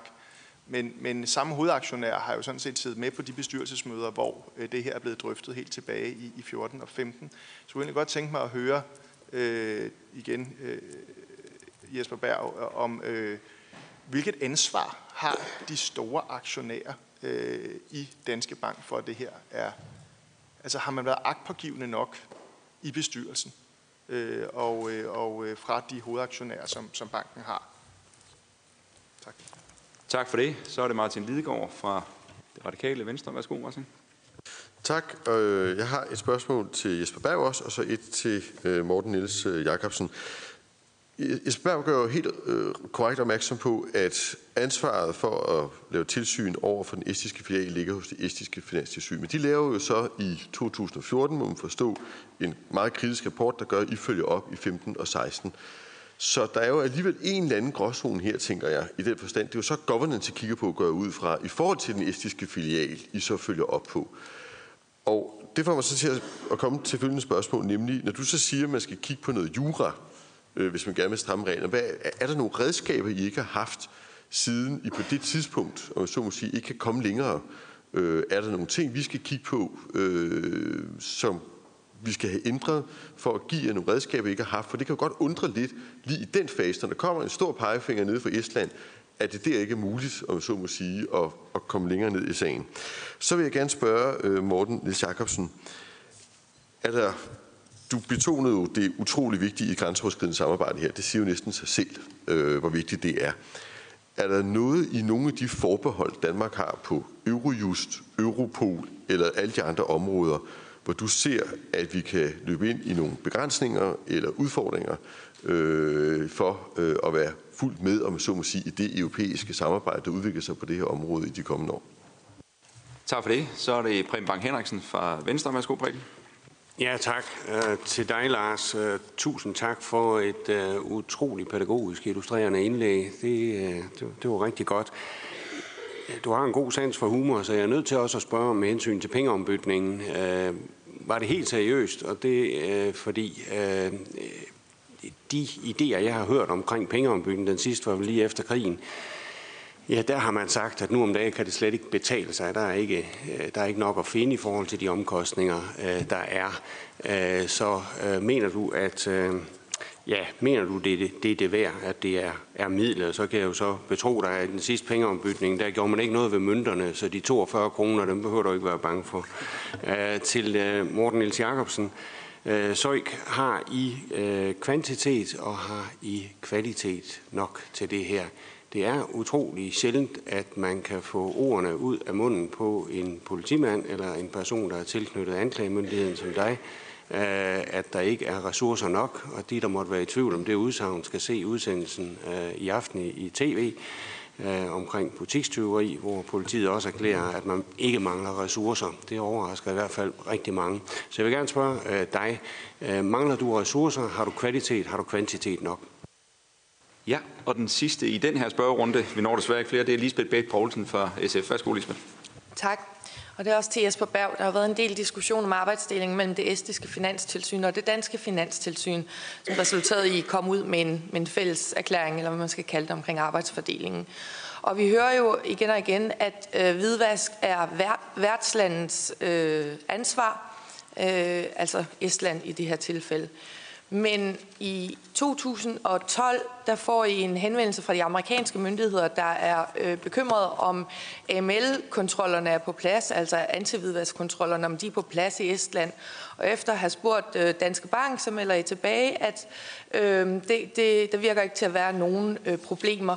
Så mit spørgsmål er, hvorfor øh, håndterer I overhovedet øh, den henvendelse, hvis hvidvask i Estland ikke er danske finanstilsyns øh, rolle?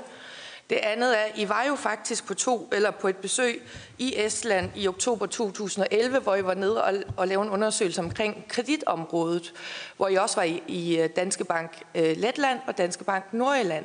Så hvis, øh, hvis øh, I kan, altså mit spørgsmål er nok bare, at når man alligevel er i Estland på, på inspektion, øhm, øh, øh, om, om man så ikke øh, forholder sig til, til andre ting. Øh, det omkring kreditområdet i, i oktober 2011, der, der ifølge jeres rapportering, så var der ikke rigtig noget at, at komme efter.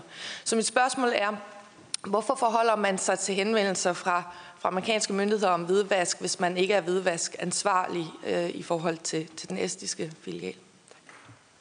Ja, tak for spørgsmålet. Hvem vil starte? Jesper Berg, værsgo. Ja, hvis jeg starter bagfra. Øh, Lisbeth spørger om, om arbejdsdelingen med udgangspunkt i, at der var en henvendelse fra de amerikanske myndigheder. Den henvendelse, der var fra de amerikanske myndigheder, var meget mere bred end Estland. Øh, den fokuserede hovedsageligt på banken generelt, og derfor svarer vi øh, øh som myndighed i relation til, til banken generelt. Den var ikke specifikt på Estland. Øh, når spørgsmålet melder sig om, når vi er nu alligevel er på undersøgelse omkring kreditområdet, hvorfor kaster, kigger vi så ikke på andre ting? Jamen, så er forklaringen, at kreditområdet, som hører ind under solvenstilsynet, det er under et hjemlandstilsyn. Det er der, at, at vi øh, skal slå vores folder, øh, og det er der, vi har eksperter ude med at kigge på de ting, ligesom vi har haft eksperter i Sverige og i Norge og kigge på Danske Banks kreditbog, men vi har ikke kigget på deres hvidvaskaktiviteter, eller beskyttelse mod hvidvask i Sverige og Norge. Så det er arbejdsdeling, og det er forskellige typer mennesker, du har ude de forskellige steder, afhængig af hvilken ekspertise det er, de har. Vi har rigtig mange af såkaldte funktionsundersøgelser også, hvor vi er ude og kigge på enkelte områder i bankerne, fordi folk kan simpelthen ikke dække hele det spektrum, som vi arbejder med.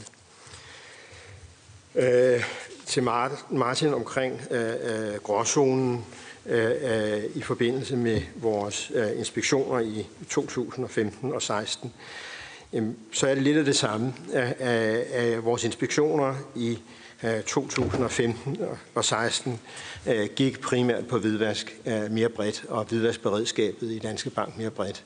Og det var det, der ledte til en politianmeldelse i starten af 2016, som faktisk specifikt gik på spørgsmålet omkring Danske Banks tilsyn med deres korrespondentbankforbindelser i andre lande, hvor de tilbage i 2012 havde lovet os at gøre noget ved det, og det viste sig så, at det havde de ikke gjort, og det var derfor, vi politianmeldte det.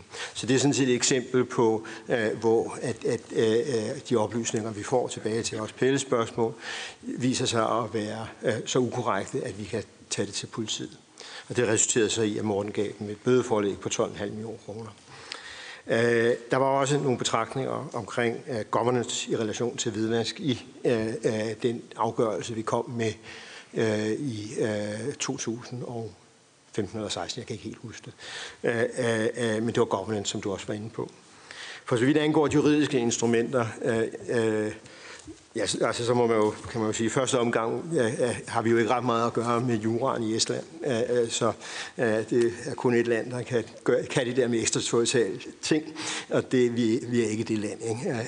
det er USA. Ikke? At, øh, men, men for så vidt angår tingene i Danmark, så var der jo også i, jeg tror faktisk, det var morgen i, i, i udvalget her en høring øh, omkring øh, nogle aspekter, hvor der blandt andet var et øh, besøg af en af mine engelske kollegaer, et af de spørgsmål, som man, man kan køre fra, jeg tror også, du var der, Preben, øh, et af de spørgsmål, som man kan, kan rejse, øh, det er, og Pelle var der, og Lisbeth var der så også, at, at det er spørgsmålet omkring øh, ansvar, ikke? Hvor, hvor, øh, hvilke øh, ansvarsbestemmelser øh, øh, er der, Hvad, skal man være groft uagtsom, skal der være et professionsansvar, skal der være omvendt bevisbyrde, hvordan skal det her ligge? Øh, øh, det er jo klart, at, at jo længere ned på skalaen man kommer, jo nemmere er det at få folk dømt, hvis det er det, man vil have. Øh, konsekvensen af at gå den vej øh, kan jo også være uheldig, ikke? og det var det, min engelske kollega nævnte. Det er, at hvis man vinder bevisbyrden om, så kan det være, at man får de bankdirektører, der tror, de kan gå på vandet, ikke? og det er muligvis ikke dem, man gerne vil have. Øh, øh, så der er altså også et trade-off der. Ikke? Men ansvars kravet i relation til, hvornår man skal kunne blive dømt, er en oplagt parameter at dreje på, og jeg ved, at Rasmus vil også vende tilbage til jer omkring, hvad der er for nogle muligheder på et senere tidspunkt. Ja, vi har sendt noget til ham. Øh, så stiller Pelle nogle spørgsmål, og jeg skal lige understrege, at jeg synes sådan set, at alle spørgsmålene er relevante og gode.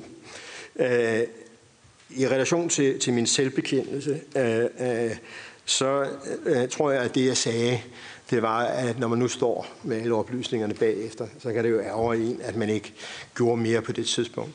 Men jeg skal også, og jeg sad ikke på det tidspunkt, men sige til mine daværende kollegaers forsvar, at det, de gjorde, faktisk var efter bogen at det, man gør som tilsynsmyndighed, øh, når man får en henvendelse, det er, at man henvender sig til banken. Det tror jeg også gælder de fleste andre tilsynsmyndigheder, og henvender sig til den virksomhed, det vedrører. Beder dem om redegørelse.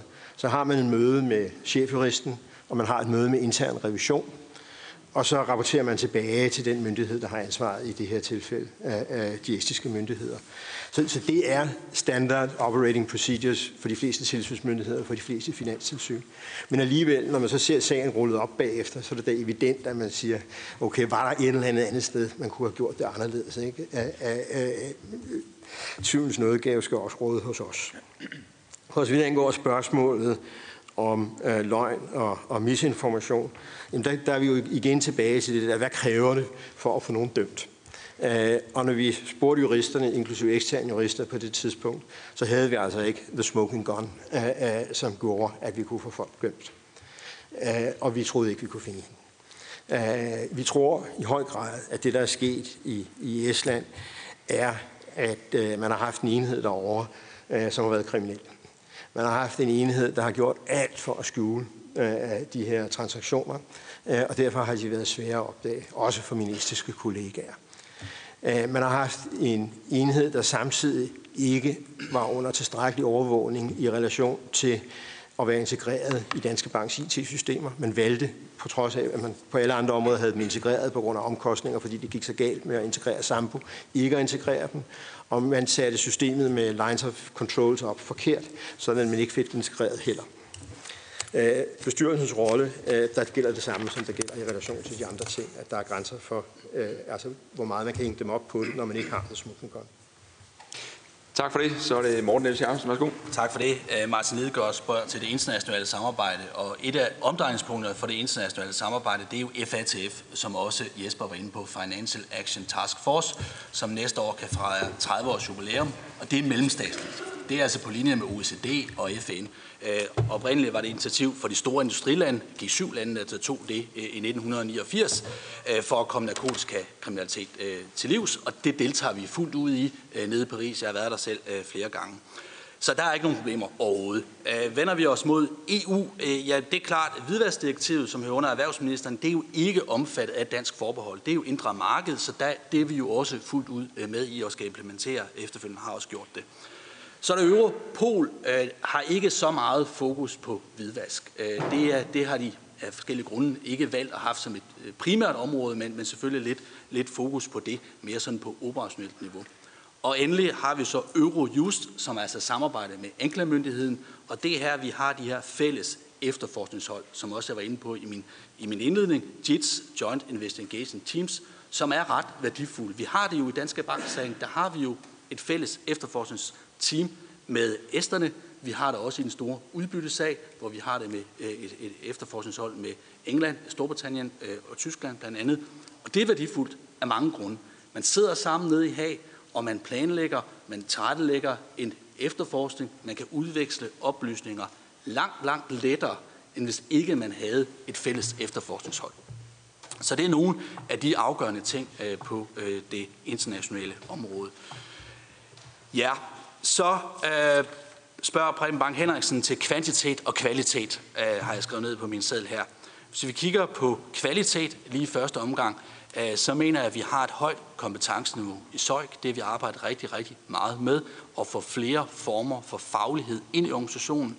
Øh, vi har ansat langt flere økonomer, øh, end da jeg kom i 2014, hvor jeg blev statsadvokat.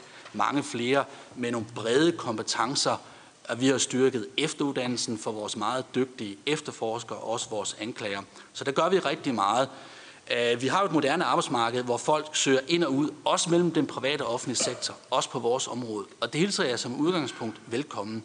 Vi får rigtig dygtige ansøgere for økonomer øh, og andre med civile kompetencer, som gerne vil ind og gøre en forskel øh, for samfundet. Og det er faktisk meget, meget positivt overrasket over i de år, jeg har været i SØJK, vi får så gode ansøgninger fra rigtig, rigtig dygtige folk, der har siddet ude i rådgiverbranchen eller andre steder, og som gerne vil ind og gøre en forskel øh, på samfundsvejene. Nu siger formanden, at jeg skal afslutte her, så det skal jeg gøre straks. Øh, fordi jeg kan svare meget, meget, meget let øh, på det sidste spørgsmål om ressourcer. Det er et politisk spørgsmål. Jeg får meget, meget ofte det spørgsmål, og det vil jeg ikke som embedsmand gå nærmere ind i, men overlade til det politiske niveau. Vi har en forsvarlig indsats Øh, i øh, vores hvidvasksekretariat, og det er klart, når det gælder de efterforskninger, øh, som vi er gang i, så er der de ressourcer, der skal være til de efterforskninger. Det følger jeg meget, meget, meget nøje, og det gør andre dele af systemet også. Så nu skal jeg afslutte, siger formanden. Så tak for ordet. Tak for det, morgen. Og så er det Lars Kuld. Kommentar, værsgo. Ja, tak til dig, Preben. Tak for din fine kommentar. Den er jeg glad for. Øh, jeg vil godt gøre opmærksom på, du spurgte jo om pengeombytning, og jeg kom jo med et katalog, og, jeg, og pengeombytningen kom efter vaflerne med det grønne i, hvor jeg sagde, hvis I virkelig vil gå til vaflerne, så er det det her, I gør. Og jeg mener ganske alvorligt, at det er faktisk ikke så dumt at gøre, altså komme med en ny sædelse, øh, og jeg tænker ikke, og det er, jo, det er jo vigtigt, hvis man kigger med en slides. Jeg tænker jo ikke, at folk skal gå ned og hente nye pengesedler. Nej, jeg tænker jo på, at de går ned og sætter dem ind på en konto. Fordi jeg siger, at pengesedler er et betalingsmiddel. Og hvis det, kære politikere, er en ulempe for nogen, så er det nok, fordi det har et emne. Øh, så det bør være i kataloget, men øh, jeg, jeg puttede det, eller satte det efter vaflerne. Så det er jo, hvad I vil. Men hvis I synes, der er nogle vælgere, der har et træls med det, så skal I netop gøre det. Tak. Vi siger tak øh, til den her omgang i panelet. Tusind tak til Jesper Berg og til Morten Nielsen Jacobsen. Og øh, I forlader panelet her. Så kommer der en ny besætning til. Lars Kuhl, han bliver siddende. Øh, og øh, så er tiden så kommet, hvor vi kan byde velkommen til Howard Wilkinson, som er øh, ledsaget af sin advokat Steven M. Cohen, som øh, vil besidde Howard Wilkinson i sin svar fra panelet.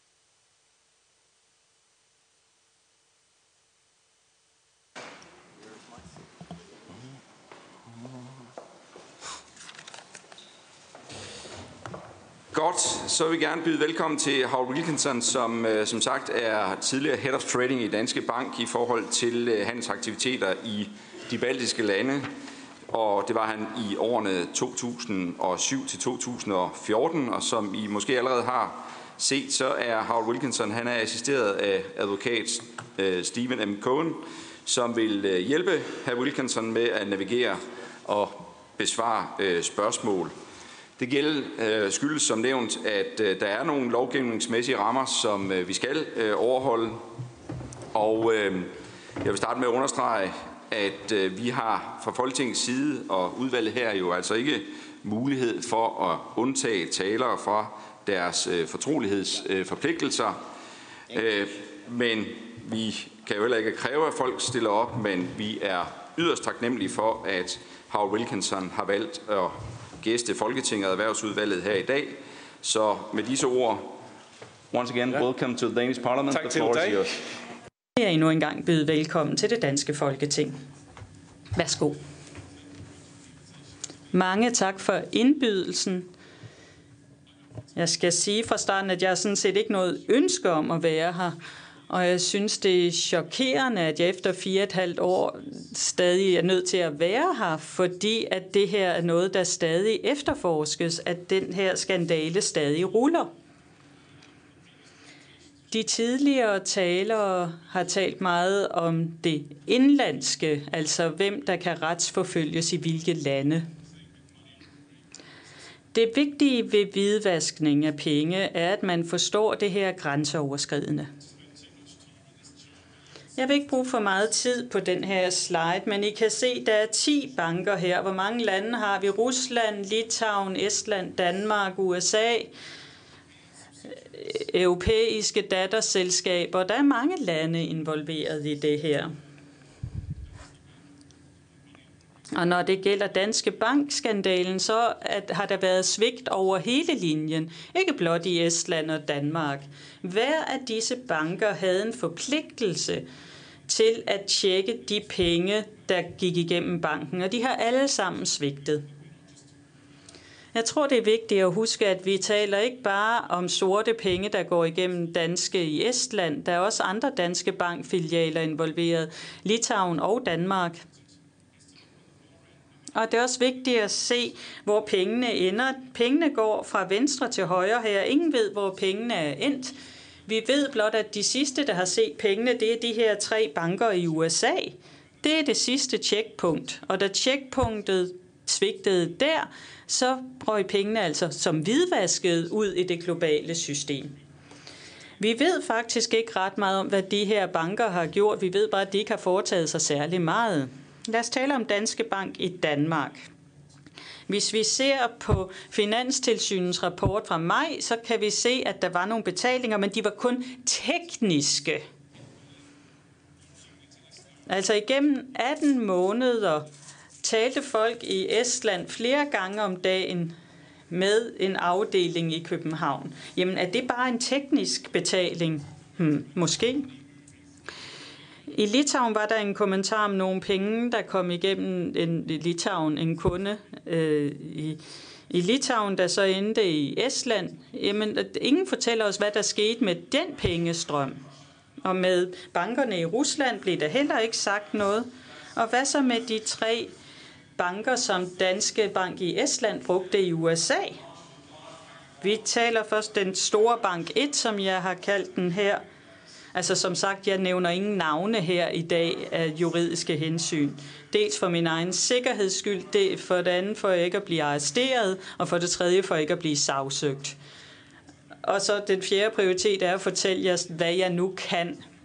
Men altså den store amerikanske bank her, nummer et her, jeg kom til den gamle Sampo Bank et par måneder før den blev opkøbt af Danske Bank både den store amerikanske bank 1 og den amerikanske datterselskab havde dollarkonti, der var åbne på det tidspunkt. Så i 2013, altså jeg ved ikke, hvor, hvor gamle de konti var, men efter syv år beslutter den her amerikanske bank, at den måske ikke vil have den konto længere. Men den lukker ikke bare kontoen. Nej, vi kan læse i rapporten, at de venligt beder om, kunne I måske lige lukke den, bank, øh, den konto? Så de skriver, at vi har besluttet at lukke vores konto. At der røget masser af penge igennem, men det tog syv år at lukke den konto. Men det er selvfølgelig bedre end det amerikanske datterselskab af den europæiske bank, for de var de sidste, der lukkede noget. Det blev ved til 2015. Det var mindst ni år, og det var den store korrespondentbank for dollar. Så hvis vi taler om de her milliarder af dollars, så vil jeg tro, at 150 milliarder nok gik igennem den her amerikanske bank. Og det var den sidste konto, der blev lukket først i 2015. Det tog ni år. Og det var den anden amerikanske bank, der blev involveret, da, da øhm, den første lukkede ned. Altså de blev ved i to år, før de indså, at de ikke brød sig om, hvad der foregik der, og så fik lukket kontoen. Når jeg ser tilbage, så tror jeg, et af flere problemer, altså der var flere problemer. Jeg ville gerne have spottet problemerne tidligere, men der var ikke nogen alarmklokker. Hele vejen igennem så alting fint ud, men lad, lyder det. Men lad os lige tage et par ting. I juni 2012 kom der en påtale fra Finanstilsynet til Danske Bank. Men hvad fik vi at vide i Estland om det? Jamen, vi fik at vide, at vi var de bedste i koncernen overhovedet. Vi klarede det bedst. Og så bliver man altså ikke bekymret i Estland, vel? Også juni 2013, der er der den her store amerikanske bank, der beder Danske Bank om at slut, lukke sin øh, dollarkonto på grund af hvidvaskningsproblemer. Og hvad fik vi at vide i Estland? Jamen, vi fik at vide, at det ikke havde noget direkte at gøre med Danske Bank i Estland. Det var mere generelt, de ikke ønskede at arbejde i, i de baltiske lande. Jamen, så bliver vi da heller ikke bekymrede i Estland. Altså igen, der var ikke engang et, en lille alarm kimen noget sted. Um, Med hensyn til whistleblowing, så indsendte jeg i alt fire whistleblowing-rapporter. Først i december 2013 om en virksomhed. Og så tænkte jeg jo, var det her bare et, et enkeltstående tilfælde, eller var der noget systemisk i det her? Så i januar 2014 kiggede jeg på de tre øh, største øh, britiske kommanditselskaber, og der var de mest profitable i danske i øh, Estland. Og det var meget interessant, for de var alle falske virksomheder. Derudover så de alle ens ud, og det viser, at de alle havde samme kontoradresse i Storbritannien. Det gav jeg så videre i en rapport. Og så gravede jeg lidt videre i marts og besluttede at kigge på de her virksomheder, der var registreret på en adresse i det nordlige London. Og det var de Øh, næste, øh, de var de 12 største kommanditselskaber, jeg kunne finde. Det, der i Storbritannien hedder LLP'er. De var alle meget profitable for banken. Og deres konti var alle ens. Tallene ændrede sig lidt, men de så alle sammen ens ud, disse konti og de var alle sammen falske virksomheder. Og jeg indsendte en fjerde rapport lige før jeg rejste i april 2014, og det havde at gøre med danske kommanditselskaber. Altså danske kommanditselskaber svarer til det engelske uh, Limited Liability Partnerships, altså LLP'er. Hvis jeg lige kan få lidt vand måske.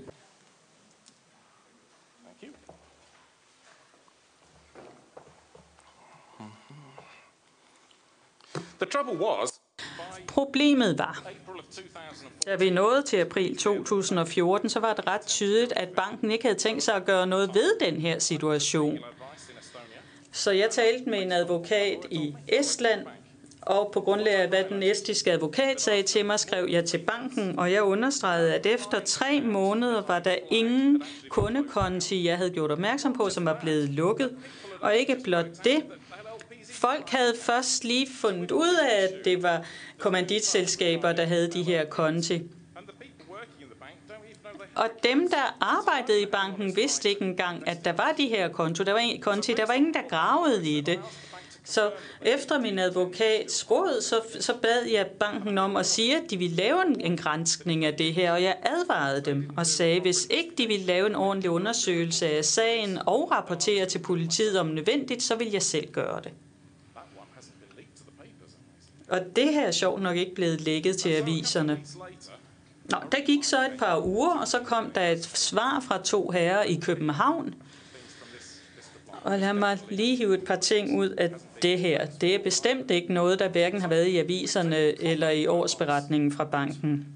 Og de sagde, vi har talt med vores advokater, og der hvor vi skulle have indrapporteret kunder, har vi også gjort det. Men nu finder vi ud af, at 6.000 kunder indrapporteres til øh, de øh, estiske myndigheder fem år senere. Men i 2014, der sagde man, at alt var i orden. Altså, vi lukker konti for relaterede virksomheder. Og det er ikke rigtigt, at man gjorde det. Og desværre kan jeg ikke tale om det her i detaljer, men der er faktisk en alvorlig sag, hvor konti ikke blev lukket, og hvor de mistænksomme transaktioner fortsatte i mange, mange måneder. Der står også her, at man, der ikke var nogen brud på estisk lovgivning. Men hvor mange mennesker eller virksomheder er blevet meldt til politiet, det, det ingen. Og så fik jeg at vide, at jeg bare tog fejl i det hele, for det Danske Bank ville gøre, var at rette op på øh, fejl i kundedata. Altså, når man nu ser tilbage på den e-mail, jeg fik her i 2014, så må jeg spørge mig selv, troede de virkelig selv på det her, eller var det bare løgne? Et andet eksempel på adfærden i Danske Bank. Illegal overvågning. Jeg fandt ud af, at min telefon blev aflyttet. Og folk havde optagelser af mine telefonsamtaler med de interne revisorer i København, der var ved at undersøge, hvad der foregik i København. Jeg mener sådan set, det mildest talt er upassende at aflytte folks telefon. Ikke blot upassende, men der var en, en embedsmand, der sagde til mig, det er jo faktisk kriminelt. Og min advokat gjorde netop opmærksom på, at det her også var i strid med den estiske strafferet. Altså, der skal være en legitim grund til, at man aflytter folks telefon. Men hvad gjorde banken? Den gjorde ingenting.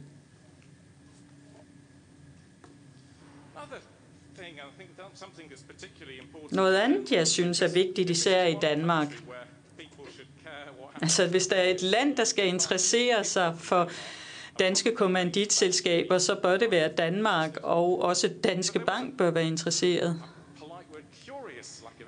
Men der var en, et pussy mangel på interesse for det her på ledelsesniveau. I april 2014 sendte jeg en liste over danske kommanditselskaber, der af en eller anden grund havde afdelinger i Estland og advarede ledelsen om det. Og hvad kan man se i ledelsens rapport?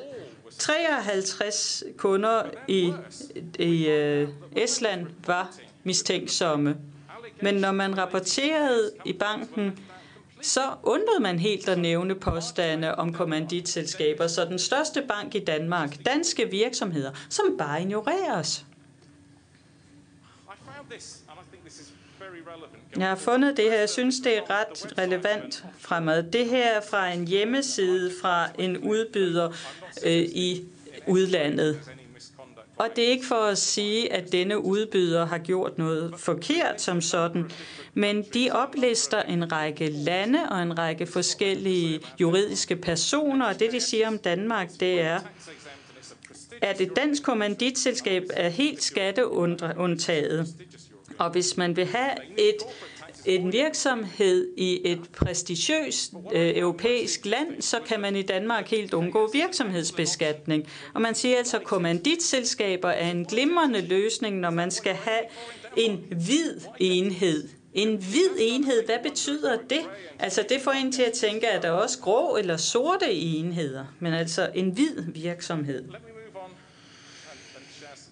Lad mig dele nogle tanker om det danske finanstilsyn. Jeg synes, der er alvorlige spørgsmål, man må rejse her. Vi kan læse i bankens øh, rapport, at det danske finanstilsyn er bekymret, fordi de har bekræftet over for de amerikanske myndigheder, at, at øh, Danske Bank overholder øh, hvidvaskningsreglerne. Men det er sådan set ikke det værste. Det værste er, at Finanstilsynet har hjulpet banken i en kritisk situation. Jeg tror, de fleste her tror, at Finanstilsynet skal være neutralt i sin øh, øh, tilsyn med banker, men hjælpe hjælpe? Er det noget, der er dækket af den danske lovgivning eller den europæiske lovgivning? Og det rejser jo alvorlige spørgsmål, men jeg har endnu alvorligere spørgsmål. Jeg kan ikke identificere personer, jeg kan ikke sige, hvem det er. Men person nummer to er en, jeg har stor respekt for, som en meget ærlig person.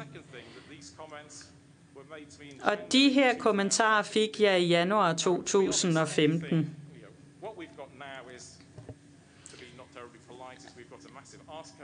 Altså lige nu har vi en situation, hvor alle, for nu at sige det ærligt, forsøger at dække røven. Så altså meget af det, vi hører nu, skal man virkelig tage med et græns salt. Men i januar 2015, så er der altså folk, der siger, citat, jeg er fuldstændig ligeglad med, hvad der sker i Estland. Mit job er at beskytte Danske Bank, citat slut. Er det i overensstemmelse med dansk eller europæisk lovgivning, spørger jeg bare. Det tog næsten ni år fra den første advarsel, inden det danske finanstilsyn øh, udsendte en påtale. Og det tog endda ni måneder at få skrevet påtalen. Påtalen vedrørende Estland er omkring 20 linjer. Tænk, at det skal tage ni måneder. Men det interessante står nederst. Og det har at gøre med mange af de spørgsmål, der er blevet stillet her i formiddag. I teorien er tilsynet med øh, hvidvaskningsreglerne noget, som lokale myndigheder skal se på. Men Finanstilsynet mener, at omstændighederne er en så alvorlig risiko, at Finanstilsynet har besluttet at blive involveret, selvom vi nu i dag hørte, at de ikke blev involveret. Men hvad fandt de så ud i 2016? Jamen, det har vi ikke hørt noget om. Man kan læse rapporten fra maj fra Finanstilsynet, og de nævner slet ikke 2016. Det er som om, de har vækretuscheret det fra historien. Noget andet interessant, det er 12. marts. Finanstilsynet kontaktede mig ikke, før de udsendte deres rapport. Men det er endnu værre. Fredag 9. marts i år fik jeg en e-mail om aftenen fra en embedsmand i det estiske finanstilsyn, som spurgte, er det okay, at jeg deler mine kontakter med det danske finanstilsyn? Og jeg sagde selvfølgelig, at det er okay, og så sendte han mig en e-mail om øh, mandag morgen kl. 6.51. Han sagde, vi har, jeg har sendt dine kontaktoplysninger til de danske myndigheder. Og samme dag sendte det danske finanstilsyn deres udkast til beslutning til banken. De kontaktede aldrig mig. Hvad skete der? Hvilken plausibel forklaring er der på det her forløb for, for 12. marts der? Altså, det giver ikke mening, at man ikke kontaktede mig. Lad mig så sige noget om den fortrolighedsaftale, jeg underskrev. 8. april 2014 advarede jeg eksplicit Danske Bank om, at jeg ville indgive min egen rapport til de estiske myndigheder. Altså det, der svarer til hvidvaskningskontoret hos Søjk i Danmark. 28. april fik jeg så at vide, at du kan få et gyldent håndtryk, men du skal skrive under på den her fortrolighedsaftale. Jeg har hørt, at det her er helt normalt, men lad mig sige, hvor normalt det er. Jeg arbejdede i Estland. Jeg var ansat af Estland, og jeg havde en estisk kontrakt. Aftalen her blev udarbejdet af en højtstående advokat i Danmark. En person fløj fra Danmark til Estland for at præsentere den her aftale for mig. Det var ham, der skrev den under. Han var meget højt placeret, og hans chef var endnu højere placeret. Det var tydeligt, at hans chef havde godkendt den her aftale. Da jeg så troede med at gå til politiet, fik jeg tilbudt penge for, at man ville lukke munden på mig. Denne fortrolighedsaftale var meget specifik. Jeg måtte ikke fortælle nogen noget, med mindre det var lovpligtigt. Det er ikke lovpligtigt for mig at være her i dag. Det er ikke lovpligtigt for mig at svare på spørgsmål fra SØJK eller fra Finanstilsynet, og det er, heller, det er heller ikke lovpligtigt for mig at præsentere beviser selv. Forsmålet med den her fortrolighedsaftale var at bremse enhver strafretlig undersøgelse, eller enhver generel undersøgelse af, hvad der foregik. Nu er vi nået til sommeren 2018, og så kommer undtagelserne her. Jeg fik en undtagelse, der gjorde, at jeg måtte tale med det danske finanstilsyn.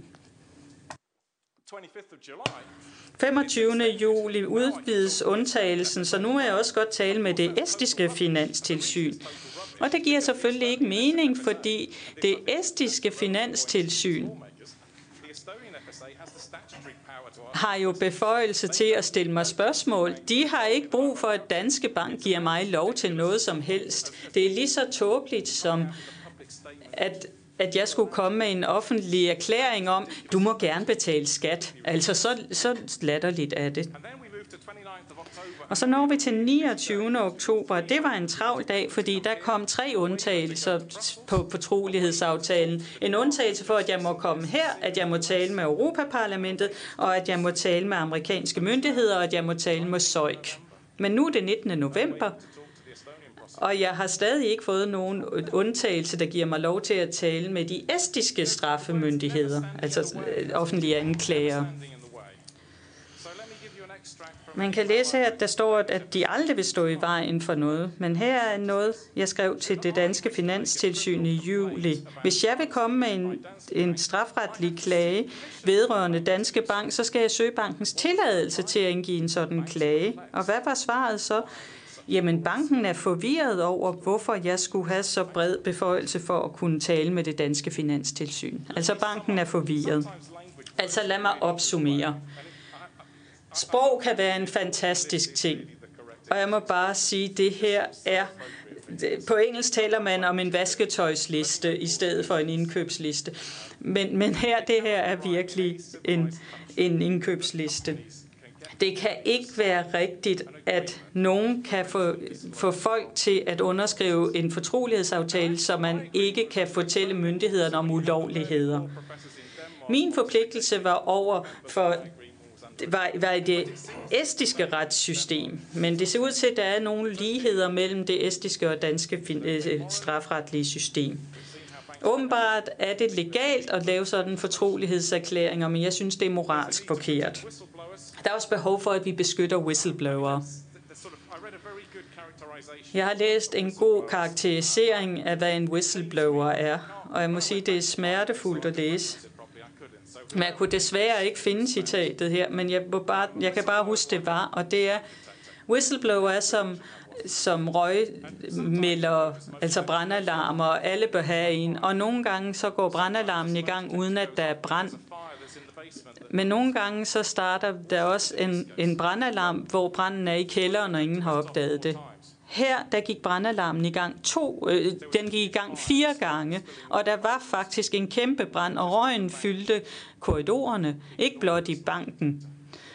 Men banken ignorerede brandalarmen og forsøgte at slukke for brandalarmen. Man skal ikke kunne slukke for brandalarmen. Finanstilsynet. Altså, jeg må sige, det her er så alvorligt, så jeg tror, der er behov for en uafhængig undersøgelse. Det er ikke nok, at Finanstilsynet undersøger sig selv her. Helt ærligt, der er behov for en formel, uafhængig undersøgelse af Finanstilsynets rolle i forhold til Danske Bank i Estland. Og man må se på, om der har, at det her ikke blot er dårlige beslutninger, men om der simpelthen bare har været uretmæssig adfærd. Og hvis det er, så er det her noget, der skal politianmeldes. Og endelig så er der et problem med at få løst kommanditselskaberne. Der har været problemer tidligere, der er stadig problemer, og ud fra hvordan kommanditselskaber stadig sælges som virksomhedsstruktur, så vil det også være et problem i fremtiden. Så der er altså behov for lovgivning på det område. Jeg tror, jeg vil slutte her. Tak.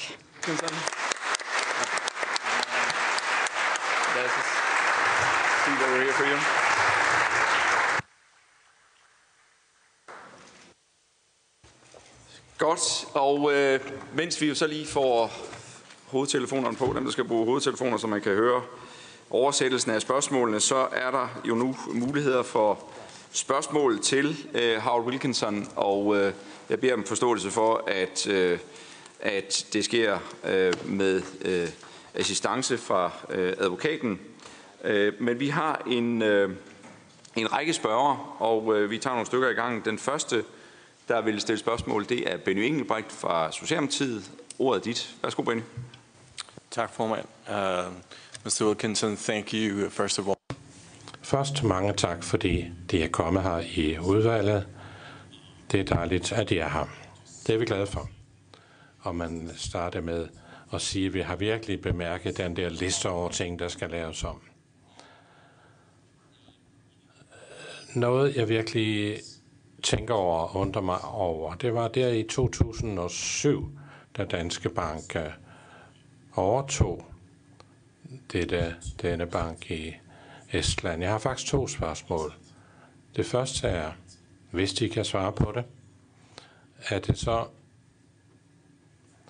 er det så deres opfattelse, at Danske Bank gennemførte en grundig undersøgelse i alle disse kunder fra andre lande, som havde konti der.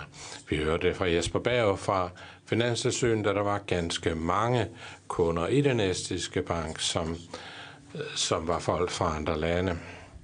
Gjorde Danske Bank nok for at undersøge den situation der i 2007? Og det andet spørgsmål. Formanden for Sampo Bank forklarede, at øh, på det tidspunkt, da Danske Bank overtog Sampo Bank, så var der ikke nogen problemer i forhold til kunderne i Estland. Han går fra, det var Bjørn Valhus, som var formand, han går så langt som at sige, at han kategorisk kan udelukke muligheden for, at der har været gjort noget forkert hos Sampo den i deres øh, afdeling i Estland. Kan, du, kan de bekræfte det, at det var tilfældet?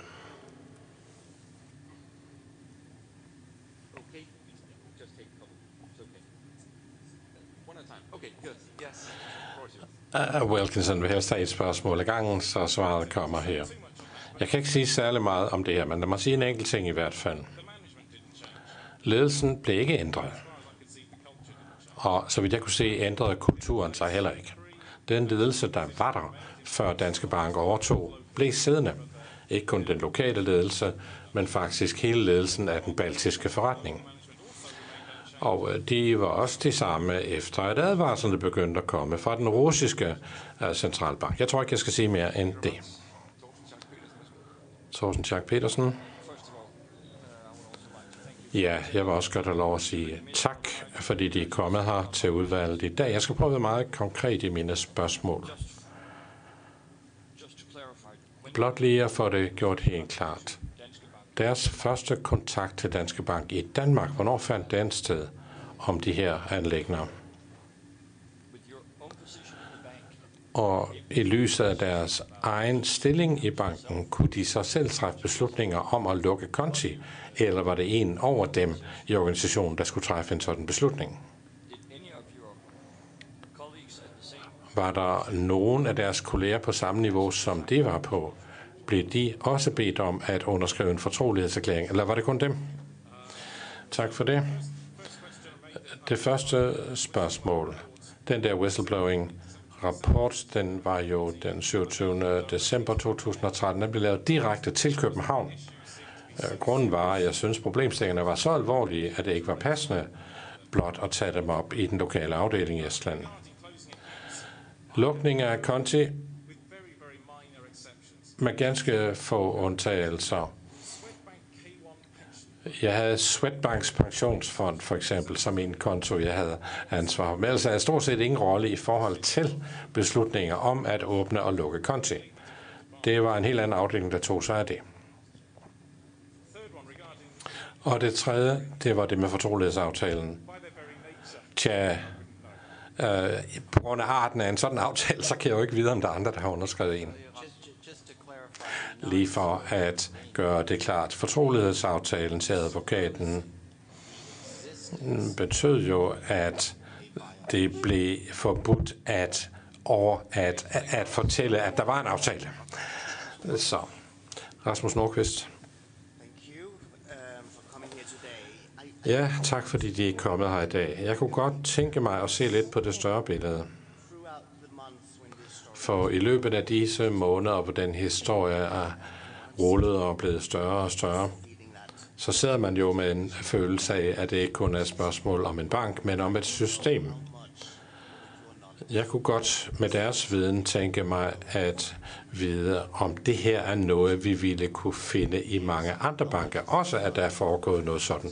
Hvor meget er det her er en del af hele det finansielle system, og ikke kun en specifik bank. Ja, værsgo. Jeg vil da frygtelig gerne besvare spørgsmålet. Men jeg vil egentlig henvise til en slide, der var i en præsentation der blev lavet til bankledelsen i oktober 2013. Der er et konkret slide, som hedder The Players, aktørerne. Men øh, jeg kan desværre ikke fortælle, hvad der er på den slide. Jeg beklager. Rune Lund. Tak for det, og tak for at give os nogle øh, meget bekymrende oplysninger om både øh, Danske Banks rolle, som, som du ser det, men også i forhold til øh, danske myndigheders ageren. Det er bestemt noget, som vi vil, vil følge op på. Øhm, der er en ting øh, for mig, som har, har, har været lidt uklar i den her sag, og, og, øh, og det vil jeg, jeg vil stille et spørgsmål i forlængelse af, at du også selv siger, at du har henvendt dig direkte til bankens ledelse.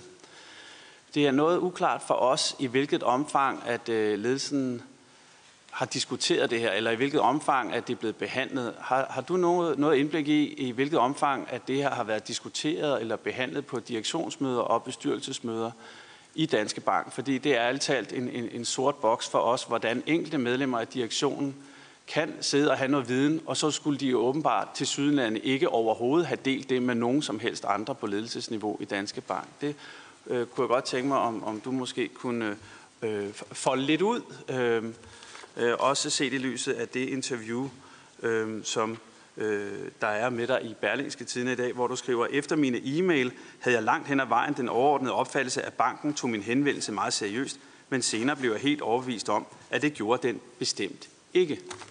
Øh, det andet spørgsmål, det, var, øh, det er i forhold til, at øh, du allerede i 2013 advarede, øh, og at hvis man øh, dengang fra bankens side kunne havde reageret på det og, og fulgt op, så havde man jo kunne identificere mange af de her transaktioner, som efterfølgende, også ifølge Danske Bank selv, har vist sig at være problematiske. Så siger du så, at der har banken et moralsk ansvar. Har du noget bud på, hvor, hvor mange hvor meget det her moralske ansvar kan opgøres til i kroner og øre i forhold til transaktioner, som man måske kunne have stoppet. Tak for det, Rune. Så er det Wilkinson. Værsgo. Regarding the first one. Til det første spørgsmål. Ja, der er også nogle ting, som jeg ikke har fuldt indblik i. Jeg ved måske lidt mere, end I gør. Jeg har måske set lidt flere dokumenter med navne på bestyrelsesmedlemmer. Men selv med den ekstra viden, så er det dybest set uklart for mig, hvad der egentlig er sket, og hvorfor bestyrelsen ikke har gjort noget. Og til dit andet spørgsmål. Hvis jeg husker ret, var det i 2014 30 milliarder dollars sorte penge. Og det er noget, man ville forvente ville blive stanset, hvis man ligesom udviste ret tid omro. Så det er altså virkelig øh, mange sorte penge. Nu er vi i slutningen af 2018, og vi taler om beskidte penge fra 2007 til 2015. Altså uanset hvor dygtig anklagemyndigheden er globalt, så er der ingen chance for, at de penge bliver fundet, og der er ingen chance for, at nogen kriminel nogensinde mister en cent af de penge, de har vasket i Danske Bank. Og det synes jeg sådan set er værre, og denne forsinkelse er værre end beløbende. Lisbeth Bæk-Poulsen. Mange tak, øh, både for at du kommer I'll, I'll do it in English. Yes. Thank you so much for coming here today. Jeg skifter til engelsk. Tak fordi du kommer her i dag. Tak for dit mod. Du har betalt øh, en høj pris for at være whistleblower. Jeg har først en kommentar. For fire år siden forsøgte, forsøgte jeg at få kommanditselskaberne enten forbudt eller lovgivningen ændret fuldstændig, og der var ingen interesse bortset fra mine kollegaer her til venstre. Og nu ved vi, at kommanditselskaber bruges til at vaske hvide penge, ikke blot i denne sag. Så jeg håber virkelig, at mine kolleger lytter til, hvad du siger om kommanditselskaber i dag. Et af mine spørgsmål er, hvordan vil du karakterisere beskyttelsen af whistleblower i Danmark? Og mit andet spørgsmål er, det lyder som om, der stadig er meget, vi ikke ved om, hvad der foregik. Når du taler om alle de ting, du ikke kan sige noget om i dag, så lyder det som om, at der stadig er rigtig meget i sagen, som ikke er kommet frem øh, i dagens lys endnu. Og herr Wilkinson. Til det første spørgsmål. Igen, husk juridisk set var jeg whistleblower i Estland. Ikke, at det gør så stor forskel, men Steve præsenterede en rapport for mig. Ja, der findes to rapporter, der nævner Danmark. En fra Transparency International og en fra Blueprint for Free Speech. Og Danmark er på, på kategorien 0. Altså, at der er 0 beskyttelse af whistleblower. Danmark ligger i den laveste kategori i hele Europa, når det gælder whistleblower-beskyttelse. Og til dit andet spørgsmål, jamen vi ved slet ikke halvdelen af, hvad der foregik her endnu. Og hvordan skal vi overhovedet finde ud af det? Bagmandspolitiet leder efter forbrydelser, som man kan retsforfølge folk. Altså selv hvis vi, vi havde et lukket møde her uden journalister og offentlig tilgang, så ville jeg stadig ikke kunne tale åbent om, hvad jeg ved. For der findes ikke en mekanisme til det. Men der burde der kunne være en mekanisme, hvor folk virkelig åbent kunne fortælle ting, uden at risikere at blive retsforfulgt for det. Vi har en mekanisme for offentlige undersøgelser i Storbritannien, hvor det typisk er en højesteretsdommer eller en, en, en landsretsdommer, der sidder i formandsstolen, og så kommer der en rapport. Men det ser ikke ud til, at der findes en tilsvarende undersøgelsesmekanisme i Danmark. Jeg vil også sige, at selvom Danske Bank har, har hævet dele af fortrolighedskravet, så har de alligevel sagt, at herr Wilkinson kan blive strafferetligt forbudt, et strafferetligt retsforfulgt under bankhemmeligheden. Og det er derfor, han ikke kan nævne navne eller identificere, hvilke virksomheder det drejer sig om. Men tænk lige over det. En whistleblower må ikke identificere de alvorlige øh, kriminelle aktiviteter herunder hvidvaskning af penge og de bliver truet med at blive retsforfulgt strafretligt for at have løftet sløret for det her. Så længe lovgivningen er på den måde, får man aldrig taklet problemet med hvidvaskning af penge. Punktum.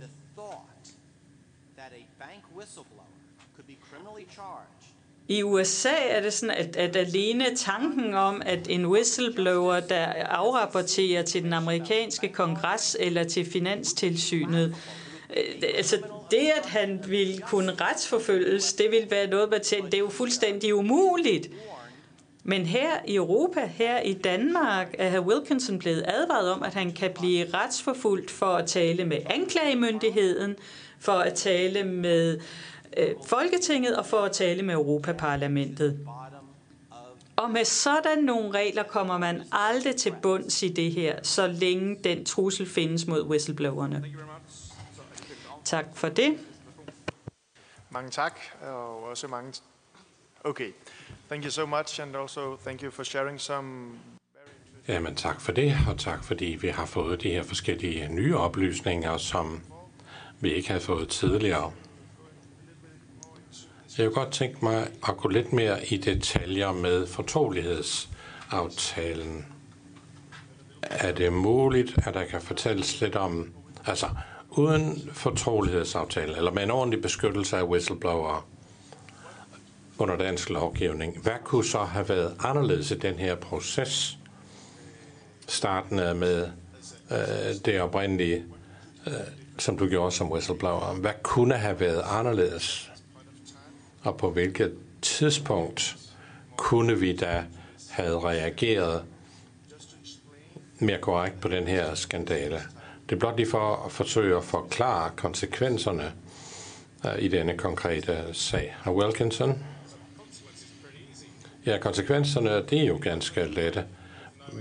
Hvis jeg havde forladt banken uden en fortrolighedsaftale, så ville jeg så, når jeg hørt det hele fra banken, og med den viden, jeg har, så kunne jeg stadig have overvejet, om jeg vil komme med min egen uh, rapport til de estiske myndigheder. Det ville jeg nok have gjort.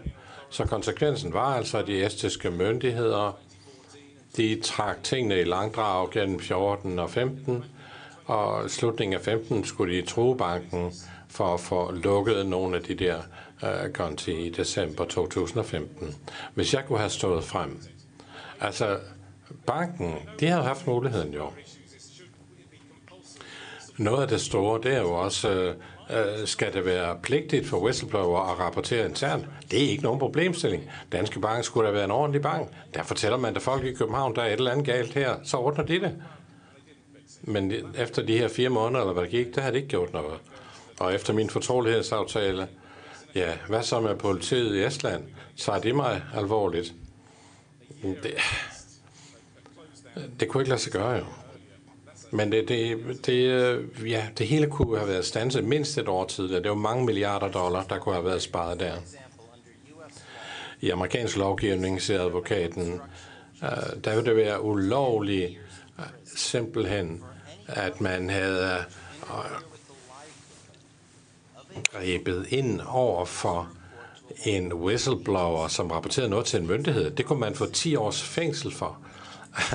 Det er lige det modsatte af her.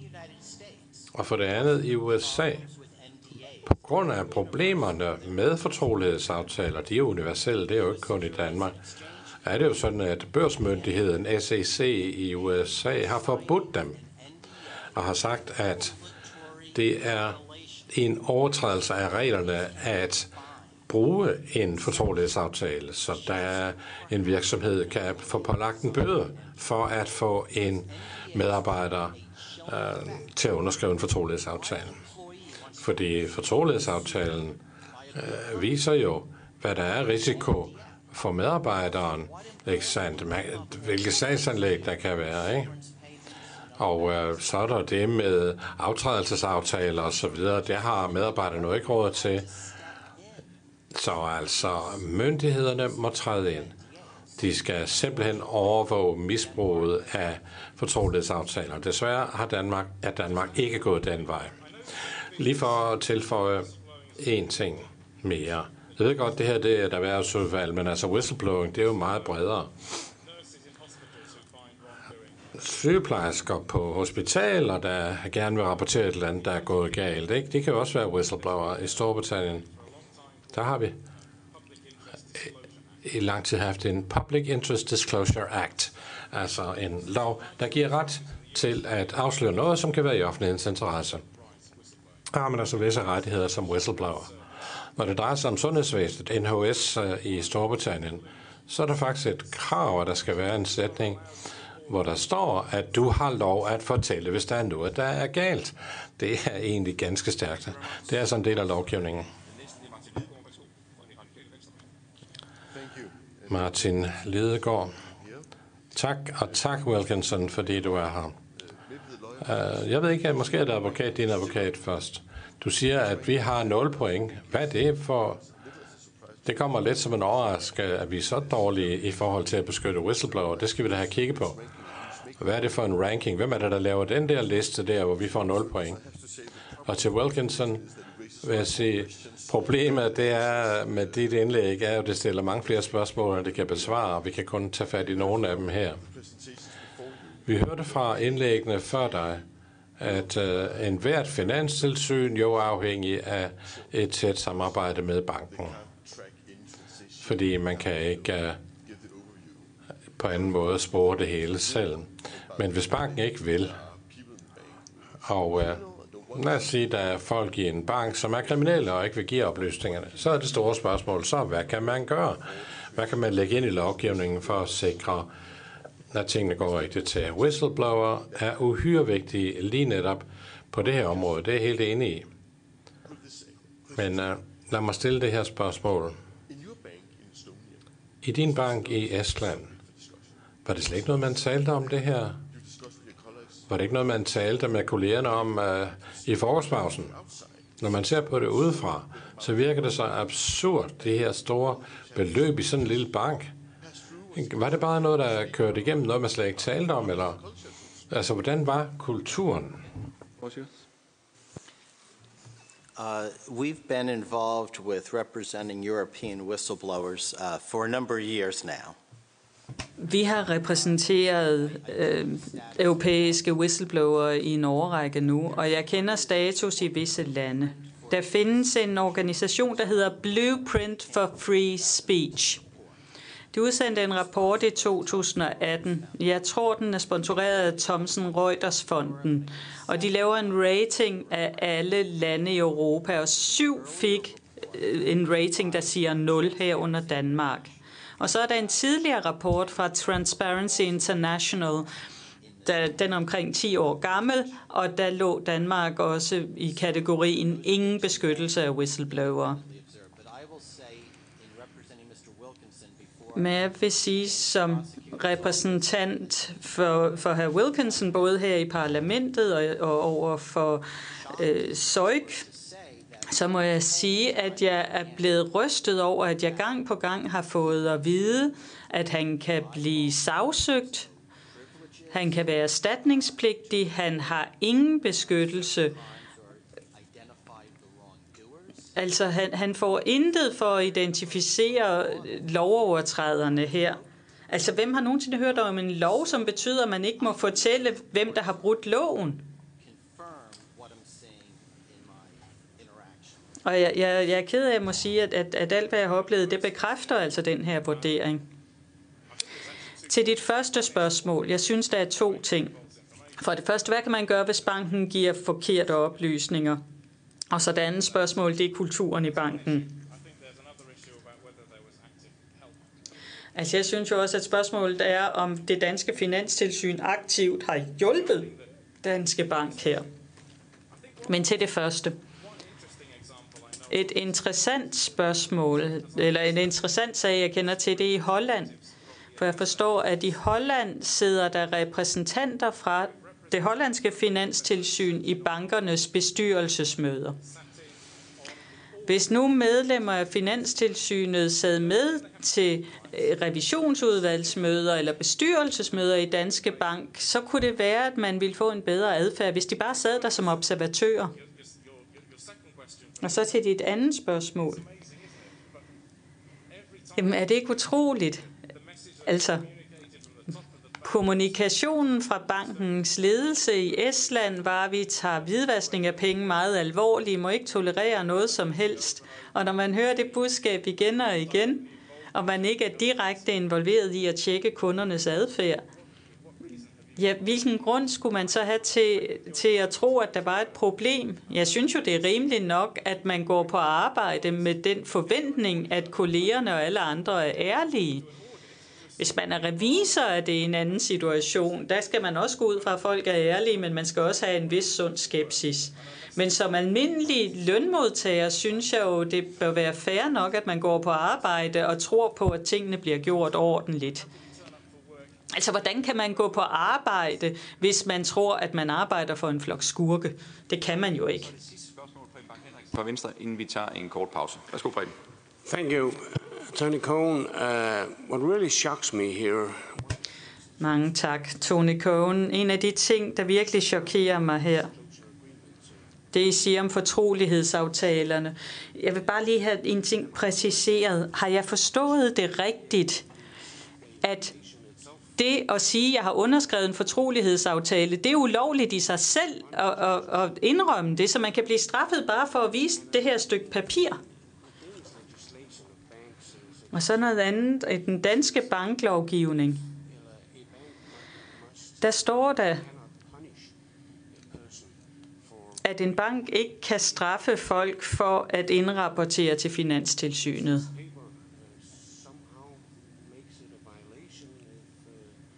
Altså betyder fortrolighedserklæringen, at, at det bliver en lovovertrædelse, hvis man melder noget til Finanstilsynet? Fordi så synes jeg jo, at fortrolighedsaftalen må være noget, der ikke kan lade sig gøre i henhold til dansk lovgivning. Og Stephen Cohen. Vi har endnu ikke offentliggjort selve fortrolighedsaftalen, selvom vi har et eksemplar af det. Og det er på grund af det krav om, at vi ikke må offentliggøre den. Jeg ville så gerne offentliggøre den.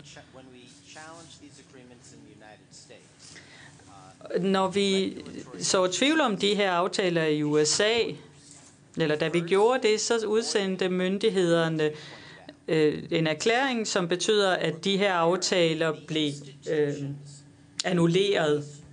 Og samtidig så gjorde det også, at alle medarbejdere skulle fritages fra begrænsningerne i deres fortrolighedserklæringer. Det var noget, de amerikanske myndigheder be, be, øh, besluttede.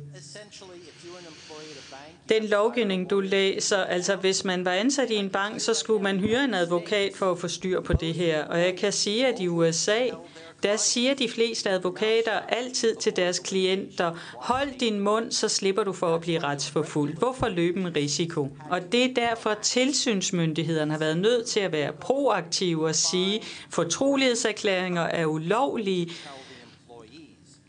og de har tvunget virksomhederne til at fortælle medarbejderne, at de altså ikke vil håndhæve de her fortrolighedsaftaler.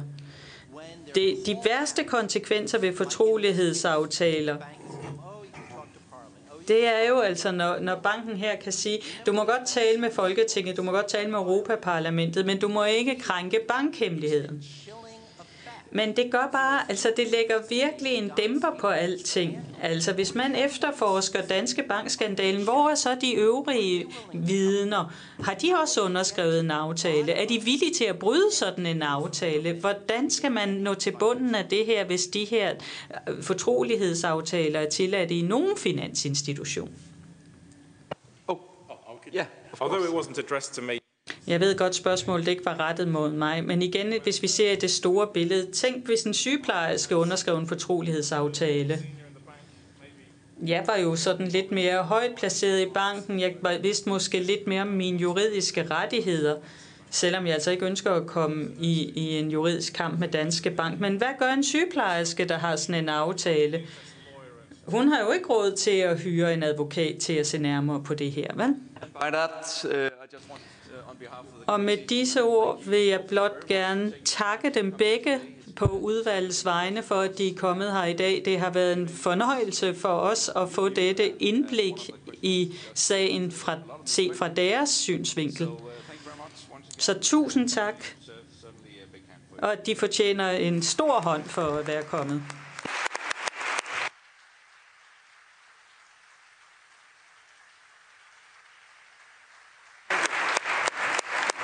Og så er der pause.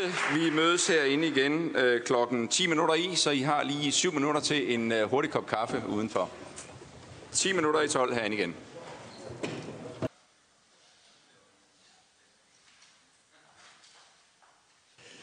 Godt. Jeg håber, I øh, nåede at nyde kaffen. Det gik lidt stærkere end øh, oprindeligt planlagt. Det beklager vi, men sådan er det jo. Det er et vigtigt emne, vi er omkring. Øh, inden vi går i gang, videre i programmet, så skal jeg sige, at Howard Wilkinson, han øh, vil, når spørgsmålene til den her øh, session er færdig, øh, lige øh, besvare øh, fem minutters øh, spørgsmål fra journalisterne herover øh, til højre ved de røde bånd. Så I skal stå bag de røde bånd, og så kommer han ud og, og vil lige svare på jeres spørgsmål. Så når spørgesessionen er færdig her, så er I velkommen til at stille derovre, hvis I har yderligere spørgsmål. Godt. Velkommen tilbage, og øh, så tager vi fat på anden halvdel, som jo handler om den danske bank og Nordea. Hvidvask, indblik i sagen, hvordan kan man, hvor er man nu, øh, og hvordan kan man øh, forstærke øh, indsatsen øh, fremover. Og derfor er det en stor fornøjelse at byde velkommen til midlertidig administrerende direktør Jesper Nielsen fra Danske Bank og Julie Galbo, som er øh, risikochef, tror jeg det hedder, i øh, Nordea. Velkommen til jer begge. Og øh, vi har set meget frem til jeres øh, spørgsmål øh, her i dag. Og øh, Jesper Nielsen har lovet at lægge for. Ordet er dit, Jesper. Hvad? Sådan. Først og fremmest øh, tak for invitationen. Der er vist ingen, der er i tvivl om, hvorfor jeg står her i dag. Men øh, der er måske nogle af jer, der ikke kender mig så godt. Øh, jeg hedder Jesper, og øh, jeg er fungerende administrerende direktør i Danske Bank. Normalt, sådan mit øh, dayjob, om jeg så må sige, der er jeg chef for den danske del af vores bankforretning – jeg har været ansat i banken siden øh, 1996, og jeg har bestredet en række forskellige poster, og det vil færre at sige, at jeg kender banken rigtig godt. Der har været øh, gode og dårlige tider i de 22 år, jeg har været ansat. Men det har aldrig før været så stort et skæld som nu mellem den bank, vi ønsker at være, og den bank, vores omverden synes, vi er. For i sagen om Estland har vi som bank helt åbenlyst ikke levet op til vores ansvar og derfor tror jeg heller ikke, at der er nogen stor forskel på, hvordan vi hver især oplever den her sag. Det, der er sket, det burde aldrig være sket. Det er uacceptabelt, og det er os som bank, der bærer det fulde ansvar. Derfor er det også vigtigt for mig at bruge en stor del af min tid på at mødes med kunder og andre stakeholders for at gøre det helt klart, at vi påtager os det fulde ansvar, få sagt undskyld og forklare, hvordan det kunne ske, men måske lige så vigtigt, hvad vi gør for at rydde op. Og det er også derfor, at jeg står her i dag. Så hvad er det, der er sket, og hvordan kunne det ske? Det var de to spørgsmål, som bestyrelsen sidste år bad advokatfirmaet Brun og Ejle om at undersøge. Den helt korte historie er, at vi havde kunder i Estland, som vi ikke havde tilstrækkeligt kendskab til, og som vi aldrig skulle have haft som kunder. Flere af de kunder fik vi med, da vi overtog Sambo Bank i 2007, men en stor del af kunderne kom også til i de efterfølgende år. Der var igennem årene en portefølje på 10.000 udenlandske kunder, den såkaldte non-resident portefølje, og dertil kommer yderligere 5.000 øvrige kunder fra den estiske filial, som er medtaget i undersøgelsen, fordi de har haft non-resident karakteristika. I alt var der altså tale om 15.000 kunder, som fra 2007 til 2015 gennemførte i alt 9,5 millioner betalinger for en værdi af omkring 1.500 milliarder kroner. Ifølge undersøgelsen kom kunderne, individer såvel som virksomheder, fra i alt 90 forskellige lande, og de tre primære var Rusland, Storbritannien og de britiske jomfruøer. Flådet gik primært fra Estland, Rusland og Letland til mere end 150 forskellige lande. På koncernniveau vidste banken, at disse kunder indebar høj risiko, men vi mente også, at risikoen blev modsvaret af solide antividvaskprocedurer. Det viste sig naturligvis at være helt forkert. Om der er begået kriminalitet, det er et spørgsmål for myndighederne. Vi kan alene sige, om en kunde har udvist mistænkelig adfærd eller har foretaget mistænkelige transaktioner. Men som Rune Ejle sagde, da de fremlagde undersøgelsens konklusioner, så er det nok en underdrivelse at sige, at det kan man ikke udelukke. Vi har selv haft en stærk interesse i at komme til bunds i den her sag, og vi har ønsket at være så åbne som muligt. En forståelse af problemet er en forudsætning for at kunne sikre, at noget lignende ikke skal kunne ske igen. Og vi har ønsket at træffe beslutninger på et så fuldstændigt og faktuelt grundlag som muligt. Der har derfor været tale om en omfattende og grundig undersøgelse. Cirka 12.000 dokumenter og mere end 8 millioner e-mails er blevet undersøgt. Der er gennemført over 70 interviews med nuværende og tidligere medarbejdere og ledere. Men det er også vigtigt for mig at understrege, at vi aldrig har forestillet os, at vores egen undersøgelse skulle stå i stedet for myndighedsundersøgelser. Vi samarbejder med myndighederne, og vi ønsker, at dialogen skal være åben og konstruktiv. Vi har løbende delt relevant information fra undersøgelsen og indberettet kunder, sådan som reglerne fra Hvidvask kræver. Og det vil vi fortsætte med at gøre, i takt med, at vi afslutter undersøgelsen. Advokatundersøgelsen retter en sønderlemmende kritik mod Danske Bank på koncernniveau og i forhold til filialen i Estland. I Estland har der på flere områder været en dårlig kultur, der har været praktiske forhold omkring IT-platformen, som ikke var integreret med koncernens, og der har været manglende fokus på overholdelse af reglerne generelt. Samtidig er det desværre rejst mistanke om, at det har været medarbejdere i Estland, som aktivt har medvirket til mistænkelige aktiviteter eller stået i ledtog med mistænkelige kunder. På koncernniveau, altså her i København, har der også været svigt. Manglende fokus og manglende forståelse for omfanget af den risiko, der var forbundet med at drive forretning, som vi drev den i Estland. Og der har været en utilstrækkelig evne til at omsætte spredte problemindikationer til et samlet advarselsbillede. Derfor er der heller ikke blevet taget godt nok hånd om problemerne, efterhånden som de er dukket op. Men der er ikke noget, der tyder på, at der er siddet nogen i Danske Bank her i Danmark og bevidst set gennem fingre med mistænkelige forhold i Estland og bevidst undladt at gribe ind. Det var generelt ikke sådan, at der ikke blev gjort noget, men fordi vi ikke forstod risikoen ordentligt, og ikke forstod, hvor store problemer vi havde, kan vi i dag se, at det vi gjorde var alt for lidt og alt for langsomt. Det er vigtigt for mig også at understrege, at den manglende forståelse af problemerne og risikoen var hovedårsagen til det til det, at det her det kunne ske. Vi har aldrig haft som motiv at sætte indtjening over ansvarlighed. Undersøgelsen og kritikken i advokatundersøgelsen har fået alvorlige konsekvenser, ikke mindst for en række ledere og medarbejdere i Danske Bank. Tidligere CEO Thomas Born har trukket sig, og bestyrelsesformanden udtræder af bestyrelsen ved den kommende ekstraordinære generalforsamling. 42 medarbejdere i den estiske filial er indrapporteret til myndighederne, og otte af disse er blevet meldt direkte til politiet. Vi er desuden i gang med at sikre, at sagen får de rette konsekvenser for den bonus og anden variabel løn, som ledende medarbejdere har fået. Banken vil bruge de muligheder, der er, for at få bonus tilbage. Som følge af sagen bliver vi undersøgt af myndighederne i Danmark, Estland og USA. Og så er der de konsekvenser, sagen har for vores relationer til kunder, medarbejdere og aktionærer, til jer og til samfundet. De konsekvenser er langsigtede, og de handler dybest set om vores omdømme. Hvordan I og alle andre ser os som bank, og hvordan det påvirker jeres tillid til os. Danske Bank har iværksat en række initiativer, der skal sikre, at det, der skete i Estland, ikke igen skal kunne ske. I Estland har vi først og fremmest afviklet non-resident-porteføljen.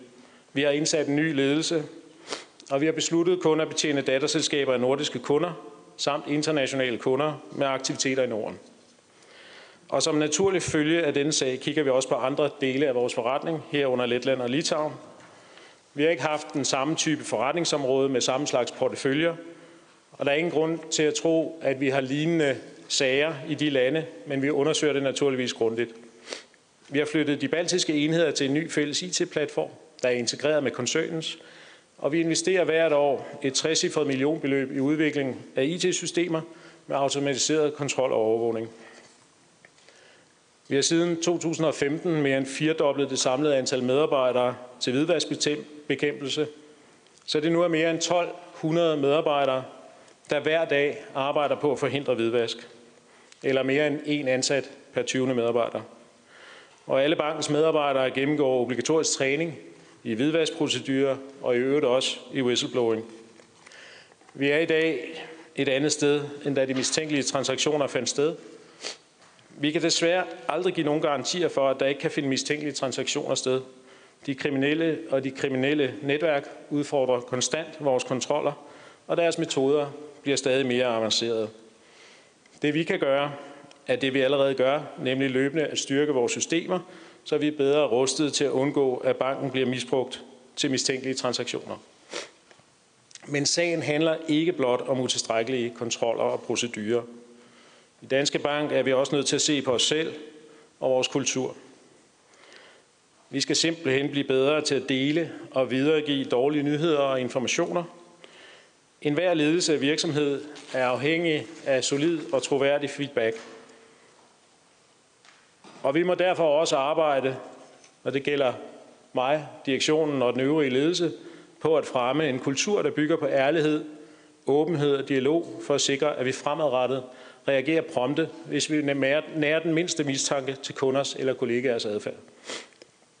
Danske Bank har via porteføljen for udenlandske kunder i Estland gjort sig ekstremt dyrt købte erfaringer om hvidvask. Vi har ikke levet op til det ansvar, vi har som bank, og vi har svigtet i forhold til de forventninger, vores omverden har til os. Jeg vil gerne sige det igen. Det, der skete i Estland, det var vores ansvar. Men sideløbende med, at vi styrker vores antividvaskforanstaltninger og renser os selv, ønsker vi også at række ud og bidrage med den viden, vi har, og de erfaringer, vi har fået, så vi sammen som samfund kan iværksætte de tiltag, der er påkrævet for at sikre en finansiel infrastruktur, der effektivt modarbejder hvidvask og økonomisk kriminalitet. Den fremadrettede indsats mod hvidvask er et fælles anlæggende, som kræver et stærkt og konstruktivt samarbejde på tværs af banker, institutioner og lande. Jeg skal forsøge at besvare alle spørgsmål konstruktivt og så godt som overhovedet muligt. Med det forbehold, at der er ting som eksempelvis kundeforhold, som jeg ikke må udtale mig om. Det gælder også i forhold til whistlebloweren. Og jeg ved, at det kan forekomme besønderligt, at jeg ikke kan bekræfte eller afkræfte, når Howard Wilkinson stiller sig frem og siger, at han er whistlebloweren. Men whistleblowerordningen er en ekstremt vigtig institution, som vi ønsker at gøre alt, hvad vi kan for at værne om. Det indebærer først og fremmest en forsikring til alle whistleblower om, at vi aldrig, uanset hvad, vil afsløre deres identitet, hverken direkte eller indirekte, eller på opfordring fra whistlebloweren selv eller nogen anden. Der har været en del debat om, hvorvidt vi har forsøgt at forhindre den pågældende eller andre, der måtte have viden om sagen til at gå til myndighederne.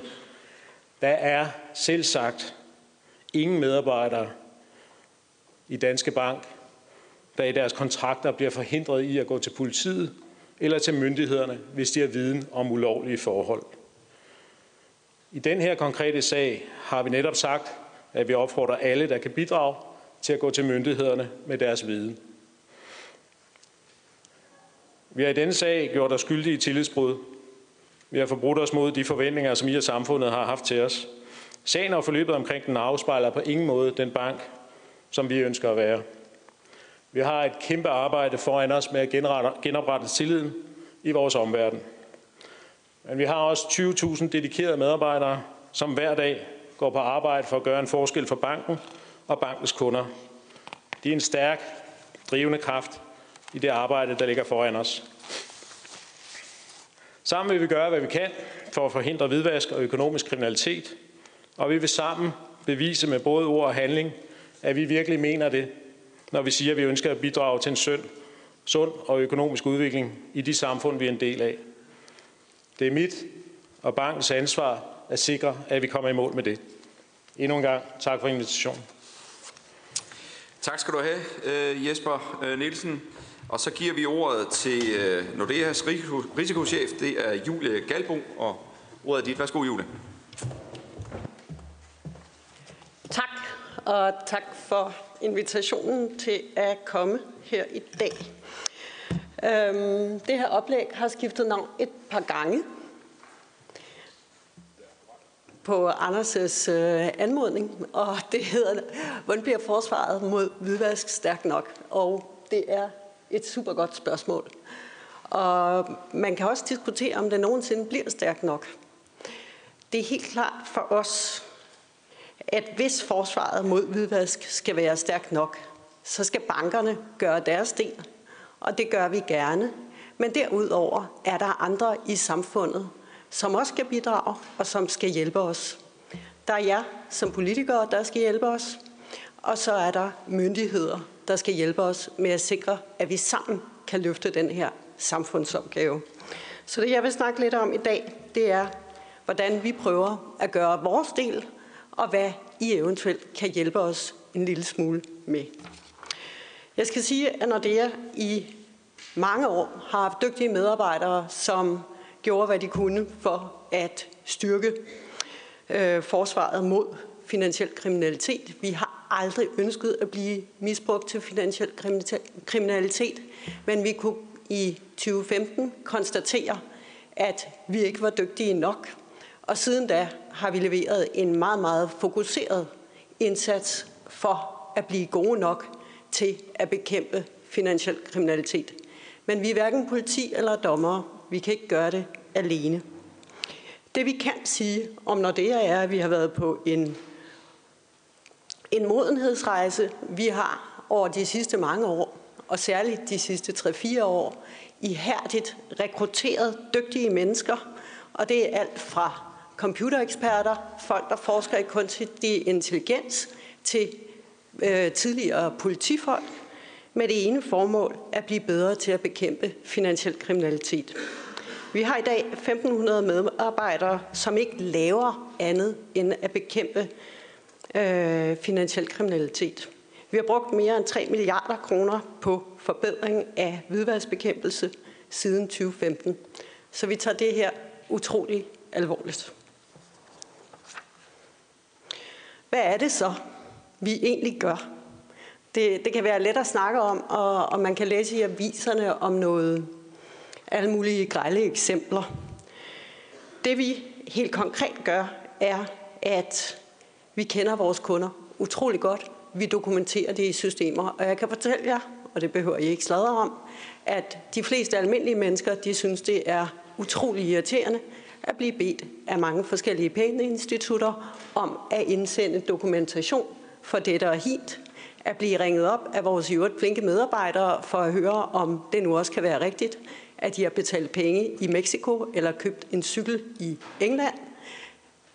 Det kan godt være, at man bliver irriteret over det, men det er en del af vores daglige arbejde og vores medarbejderes daglige arbejde for at forstå, om den viden, vi har om jer som kunder, matcher de transaktioner, vi ved kører gennem vores systemer.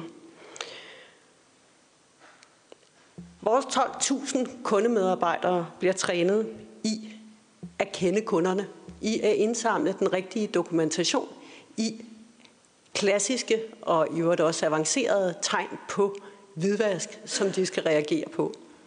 Det gør de løbende, og det gør de i hvert fald en gang om året. Vores 30.000 medarbejdere, eller knap 30.000 medarbejdere, er alle trænet i bekæmpelse af hvidvask også.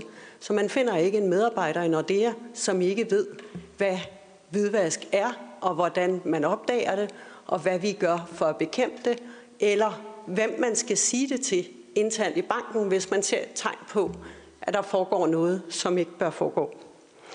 Sidste år, det vil sige 17, der gennemførte vi mere end 110.000 træningstimer af vores medarbejdere. Det siger sig selv, at det er en massiv indsats. Det er ikke en enestående indsats. Og så er vi i gang med et nyt nordisk samarbejde om at kende vores kunder, fordi vi er godt klar over, at kunderne synes, det er irriterende at blive stillet de samme spørgsmål af forskellige banker, så vi har overvejet, om man i nogen grad kan standardisere det på nordisk niveau, så for, for at gøre tilværelsen for kunderne en lille smule lettere. Når kunderne så er kommet ind i banken, så overvåger vi dem. Sidste år kiggede vi på noget i retning af 1,8 milliarder transaktioner. Øhm, og der har vi simpelthen fikset små systemer med robotter, kunstig intelligens, som øh, sender små advarselslamper op, når der sker noget, som ser usædvanligt ud. For eksempel hvis en erhvervsvirksomhed angiver primært at have virksomhed i USA, og lige pludselig er der transaktioner fra Asien. Så kommer der nogle lamper, så finder vi ud af, om det nu giver mening, at der er transaktioner med Asien eller ej. Det kan også være ja. Hvis I lige pludselig hæver 40.000 i en kontant i en måned, så begynder vi at tro, at I måske har betalt nogle sorte håndværkere. Så kommer der også små alarmer op. Så ringer vi til jer, så prøver vi at forstå, hvad der foregår. Vi bruger kunstig intelligens, machine learning, til udrensning i det, vi kalder false positives, for ikke at få alt for mange. Og så øh, bruger vi dem til automatisk dataindsamling, når vi laver det, vi kalder SARS i daglig tale. Men i praksis er det vores indberetninger til øh, Hvidvasksekretariatet i Danmark og de tilsvarende myndigheder i andre lande. Og det er det, vi har prøvet at tegne med det her lille net. Fordi det vi gør, når vi ser noget mistænkeligt, så begynder vi at samle data for at belyse den mistænkelige adfærd. Og så kan vi lave et meget fint lille billede af, hvem I eller hvem en erhvervsvirksomhed har af kunder, har af modparter, og hvordan transaktionerne kører rundt, og om der er nogen i det her net, som også skal indrapporteres. Og hvis vi ser tegn på kriminalitet, fordi Øh, som det tidligere er blevet nævnt, så er hvidvask jo forsøg på at skjule anden kriminalitet. Men hvis vi ser tegn på det, så indberetter vi det til de relevante myndigheder. Og så går vi faktisk også en lille smule videre, og det gør vi, fordi vi gennem nogle år har konstateret, når vi indberetter til myndigheder, så nogle gange kan vi ikke se, hvad der sker, og andre gange går der meget lang tid, før der sker noget. Og, og som tidligere sagt, så vil vi ikke misbruges til hvidvask. Jeg har taget tre små cases med, og jeg skal sige, at jeg på den måde mener at kunne give jer noget indblik i virkeligheden. De bygger på øh, anonymiserede faktiske indberetninger til danske myndigheder.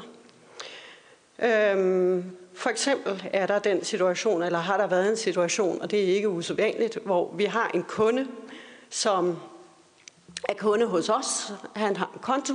Han modtager 10.566 kroner om måneden fra en kommune. Men samtidig kan vi se, at han har et aktivt CVR-nummer og en konto i en anden bank. Der går vi hen til kunden og siger, det kan vi ikke lige forstå det her. Øh, vi er heller ikke særlig komfortable med det, fordi når du har et CVR-nummer, så har du måske noget aktiv erhvervsvirksomhed, og du har helt klart en aktiv konto i en anden bank. Og samtidig modtager du noget social ydelse. Så vi synes, det er en rigtig god idé, hvis du endelig enten samler dit engagement hos Nordea, eller afslutter dit engagement hos Nordea og samler dit engagement et andet sted. For vi vil ikke misbruges, og vi kan ikke overvåge den konkrete kunde, hvis vi ikke har et fuldt indblik i transaktionerne. Det vender jeg lidt tilbage til. Det samme kan ske, eller noget tilsvarende kan ske for erhvervsvirksomheder. Vi havde for eksempel en kunde, der drev erhverv fra en privat konto med ret store overførsler til forskellige personer. Og kunden forklarede os, at det dækkede over alle mulige køb, og så var der noget med noget lån til, til en svoger, og noget med noget lån til hans venner, og der var ikke rigtig dokumentation for nogen af de her transaktioner. Øh, der var heller ikke rigtig nogen forklaring på, hvorfor hans kærestes konto også blev brugt til samme virksomhedsformål. Øhm, så rettede vi henvendelse til kunden og sagde, det her det forstår vi ikke, så kan du ikke forklare os, hvordan de her transaktioner hænger sammen, og hvorfor vi heller ikke kan se skat i det her billede. Fordi normalt der kan vi jo se øh, betalinger til skattemyndighederne, vi kan se indeholdelse, indeholdelse af moms og den slags. Det kunne vi så ikke. Øh, det, det ville han ikke svare på. Så bad vi ham om at komme til møde med rådgiveren i den relevante filial. Han ville stadig ikke svare. Og øh, så bad vi ham så om at, øh, om at finde en anden bank, fordi når vi ikke kan kontrollere, øh, så kan vi heller ikke leve op til vores samfundsansvar. Så sådan var det. Men det kan være endnu mere komplekst. Øhm, for så vidt angår erhvervskunder, og særligt mange af de store internationale virksomheder, som Danmark heldigvis også har, så er der meget ofte, og særligt i udlandet, nogle meget komplekse betalingsstrømme. Og det vi der gør meget specifikt i forhold til vores kunder, det er at sige, at vi vil gerne forstå jeres transaktioner. Tilbage til kend din kunde. Vi sætter os ned, vi snakker med dem om, hvor de får deres varer fra, hvor de sælger deres varer hen til, og hvad vi derfor kan forvente, at der kommer penge fra, eller at der bliver ført penge hen til. Hvis der så dukker nogle andre op, nogle tredjeparter, som lige pludselig sætter penge ind på kundens konto, og vi ikke kan se eller forstå, at det hænger sammen med de oprindelige oplysninger, vi fik, jamen så spørger vi kunden, så forklarer vi i øvrigt også nogle gange kunden, at der er en risiko for, at de bliver, at de bliver misbrugt til hvidvask. Så det, der ser okay ud for dem, fordi de er glade bare, at de får deres penge for et eller andet, øh, er det måske en del af noget større. Og så hjælper vi i stigende grad vores kunder med at forstå, hvad det er for strømmen, de skal undgå, hvilken dokumentation de skal have på plads, for at de undgår at blive misbrugt til hvidvask, og for, vi, øh, for at vi undgår at blive misbrugt til hvidvask.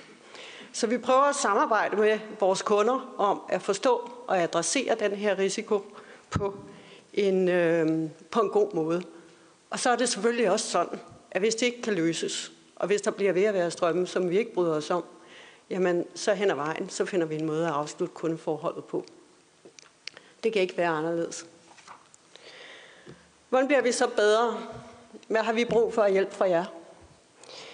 Men i dag er det sådan, at vi har faktisk ikke en klar lovhjem til at opsige kunder, samarbejdspartnere. Øhm, det gælder øh, i særlig grad, og min store bekymring i disse dage, det er betalingsformidlere, som 95 procent af dem er rigtig gode, og så er der lige nogle af dem, der til synlædende har fået den fikse idé, at når bankerne nu er blevet en lille smule restriktive med at lave betalinger mærkelige steder, så kan man jo køre det gennem dem i et vist omfang. Betalingsformidlere har adgang til pengeinstitutters konti, pengeinstitutters oplysninger fra en gang i 19, og vi må ikke smide dem ud, hvis vi synes, at det ser mærkeligt ud. Det synes vi, I skal overveje. Så er der konkurrenceretlige aspekter.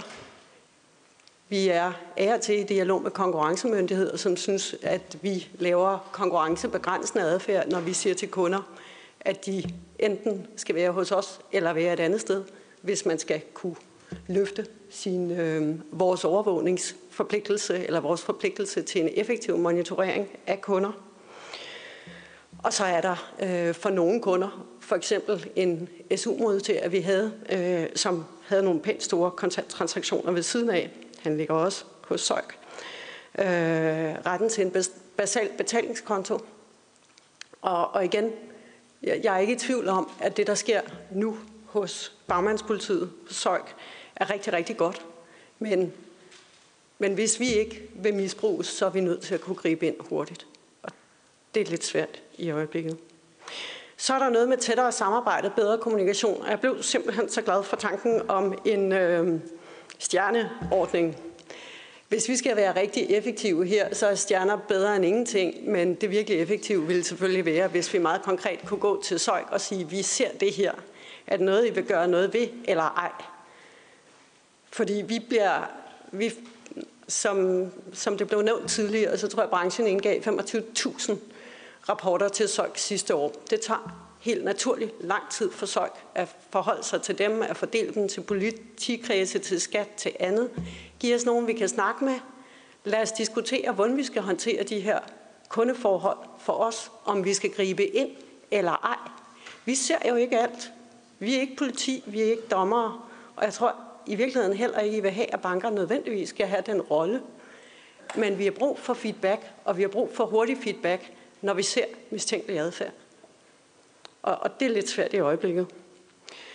Samarbejde, så tættere samarbejde med politi, øh, med skat, det, det vil være rigtig, rigtig dejligt, hvis vi skal blive bedre til det her.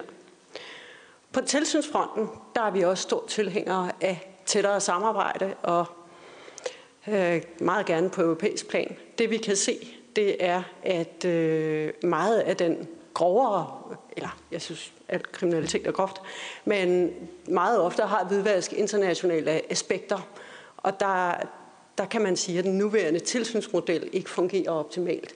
Så en styrkelse på den front, øh, mener vi, vil være i alles interesse. Måske bortset fra forbrydernes. Og den sidste øh, af mine bønder, den handler om en ensartet tilgang til sanktioner. Amerikanske sanktioner og EU-sanktioner er to forskellige ting. Vi er i praksis nødt til at overholde de amerikanske sanktioner, men hvor de europæiske sanktioner bliver en klar hjemmel til at lukke for kundeforhold, så gør øh, de amerikanske sanktionslister, de giver ikke den samme rettighed i Europa, medmindre de er implementeret i Europa. Så der, hvor vi bliver fanget, meget konkret, det er, når vi siger farvel og tak til kunder, som er på de amerikanske, men ikke på de europæiske sanktionslister. Der bliver vi i øjeblikket sagsøgt. Så det ville være dejligt, hvis I kunne hjælpe på den front. Vi ved godt, at det skal løftes i EU. Ja. Tak, det var ordene. Ja, tusind tak for de to indlæg.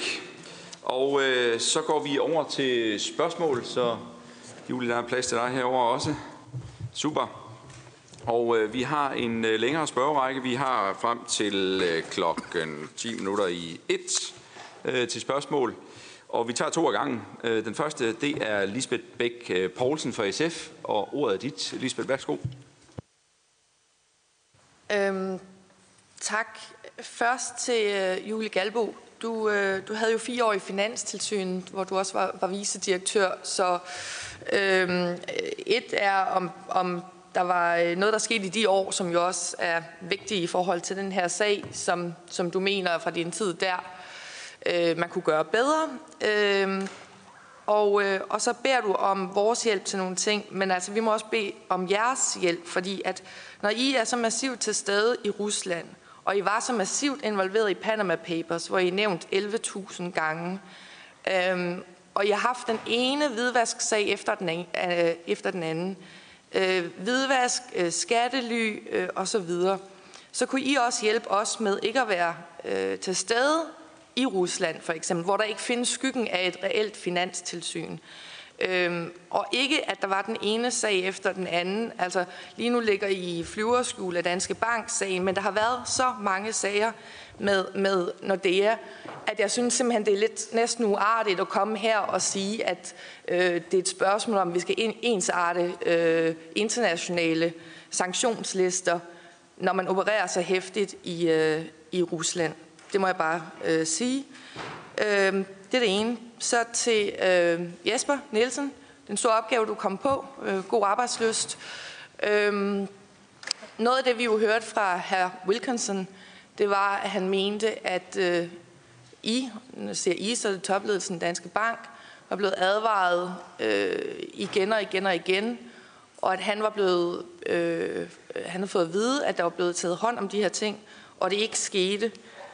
Øhm, det er jo ikke fordi, at, at øh, det, der foregik i den estiske filial, nemt gik under radaren. Altså det er 1.500 milliarder, der er strømmet igennem, hvoraf nok halvdelen af, af hvidvask.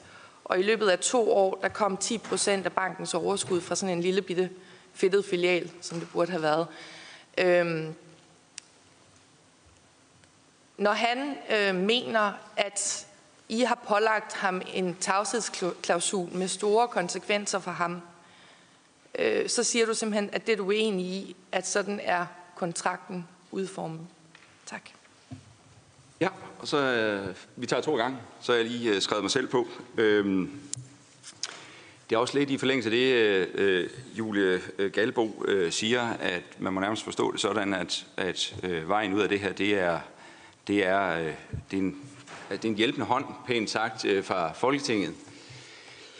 Men altså, nu er jeg så belastet af at, at sidde her tredje gang med jer. Altså, først var det finanskrisen, så var det Panama Papers, og nu sidder vi så igen.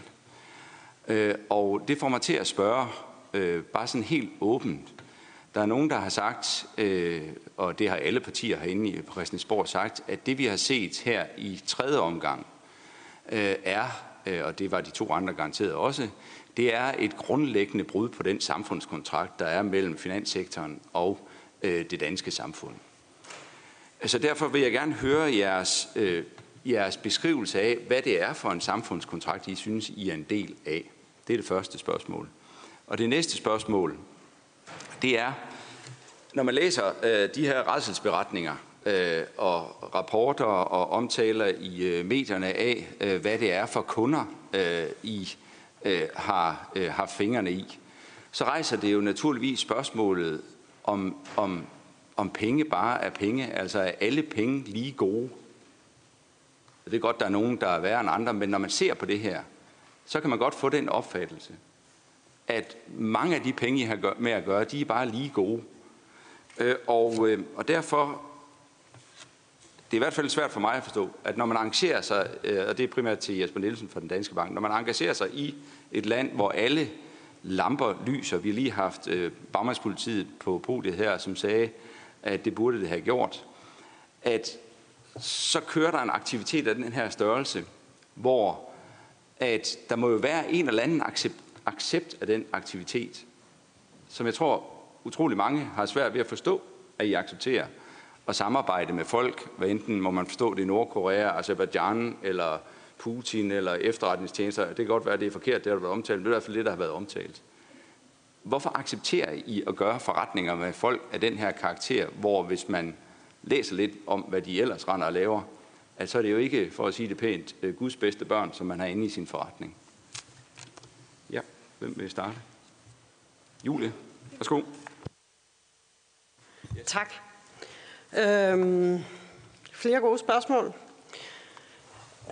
Måske starte med, med Morten Bødskov til sidst. Jamen, det er meget simpelt. Vi vil ikke misbruges til hvidvask. Har vi været gode nok tidligere? Nej, det har vi ikke. Det har vi erkendt, og derfor gør vi nu, hvad vi kan for at medvirke til at bekæmpe hvidvask meget aktivt. Vi kan ikke gøre det historiske om, men vi kan tage vores ansvar på os. Det har vi gjort gennem de sidste par år og opbygget et efterhånden anstændigt system, som sørger for, at vi gør vores del. Fortiden, den kan vi beklage. Nutiden kan vi gøre noget ved. Det gør vi. For så vidt angår spørgsmålet om Rusland, så gælder det selvfølgelig også der. Det betyder, at vi har reduceret meget, meget betydeligt i vores russiske øh, eksponering. Det udgør nu mindre end en halv procent af vores balance. Men det er også sådan, at der er samhandel mellem Danmark og Rusland. Der er store danske virksomheder, øh, store nordiske virksomheder, som eksporterer til Rusland, og der er store russiske virksomheder, som eksporterer til Danmark. Det er klart, at vi er meget, meget opmærksomme på, at Rusland og forskellige andre lande indebærer helt særlige risici, og derfor tager vi selvfølgelig helt særlige foranstaltninger. Derfor sørger vi for, at de penge, der kører gennem os, der gør vi, hvad vi kan, hvad der er menneskeligt muligt, for at sørge for, at der ikke er nogen af dem, som er kriminelle. Vi vil ikke misbruges til hvidvask. Tak for det. Så er det Jesper Nielsen. Værsgo. Tak for det. Øh, Lisbeth, i forhold til, øh, lad mig starte med øh, whistlebloweren. Det er korrekt. Vi har ikke en opfattelse af, at vi på nogen måde har stillet øh, whistlebloweren hindringer i vejen i forhold til at tale med myndigheder eller politi. Øh, vi kan heller ikke genkende, øh, at der var nogen i banken, der skulle tilbyde ham penge for at holde mund. Øh, det er simpelthen ikke den øh, version, vi har, eller kan finde nogen som helst dokumentation for. Øh, I forhold til øh, det her med, burde vi have set det før, så tror jeg, at ja, det burde vi. Det tror jeg også, vi har anerkendt. Det anerkendte jeg også i min øh, øh, øh åbningsreplik her. Og jeg forsøger ikke på nogen måde at fratage eller give nogen undskyldninger for, hvorvidt det her burde kunne ske eller ej. Det burde det ikke. Når det så er sagt, så et par øh, kommentarer, måske bare for at sætte det lidt i kontekst. Øh, i forhold til, at det her skulle udgøre øh, 10 procent af vores indtjening, så er det rigtigt, at i et år, hvor der var meget store nedskrivninger i Irland, øh, og Danmark i øvrigt også, og tilbageførsler allerede i vores estiske filial, der er det rigtigt, at det, gjorde det udgjorde det 10 procent af vores nettoprofit. Jeg tror, hvis vi kigger fra 2020 til 2015, så øh, udgjorde indtjeningen på den her portefølje 1,5 milliard ud af en samlet indtjening på 430 milliarder kroner i Danske Bank. Estland og filialen i Estland har aldrig seriøst kunne påvirke resultatet i Danske Bank. Så øh, nej, det burde ikke have været sket. Vi skulle være meget bedre til at sætte det her i en lokal kontekst øh, og opdage, hvad der foregik. Det er jeg helt enig i. I forhold til, hvor stor en del og hvor betydningsfuldt, og det, der ligger implicit i spørgsmålet omkring Danske Bank, har lukket det ene øje, fordi den indtjening var meget rar at have. Det kan jeg afvise 100 procent. I forhold til samfundskontrakten, det synes jeg faktisk er vigtigt, og jeg forstår udmærket frustrationen over dels øh, Danske Bank, dels den finansielle sektor. Øhm, og jeg tror, at vi har en kæmpe opgave i forhold til at også indrette den måde, som vi driver banken på anderledes, så vi rent faktisk kan kigge øh, samfundet i øjnene. Og øh, man må se noget af det, der er sket i vores sag, Øh, det er vi langt fra stolte over, og vi kan godt forstå, at det giver anledning til en masse spørgsmålstegn ved Danske Bank. Jeg tror, at det er vel fair at sige, at på det spørgsmål med, om alle penge er lige gode, øh, og bør man have et engagement med den her type kunder, vores klare svar på det er nej. Øh, vi skal være langt bedre til at finde ud af, hvem gør vi forretning med. Og det vil fair at sige, at den portefølje, vi havde i Estland, skulle vi aldrig have haft. Derfor har vi også øh, doneret indtjeningen fra den estiske filial til netop bekæmpelse af hvidvask. Godt, tak for det. De næste to på listen, det er først Pelle Dragsted, og så dernæst øh, Rasmus Nordkøst. Øh, Pelle Dragsted fra Enhedslisten, værsgo. Tak.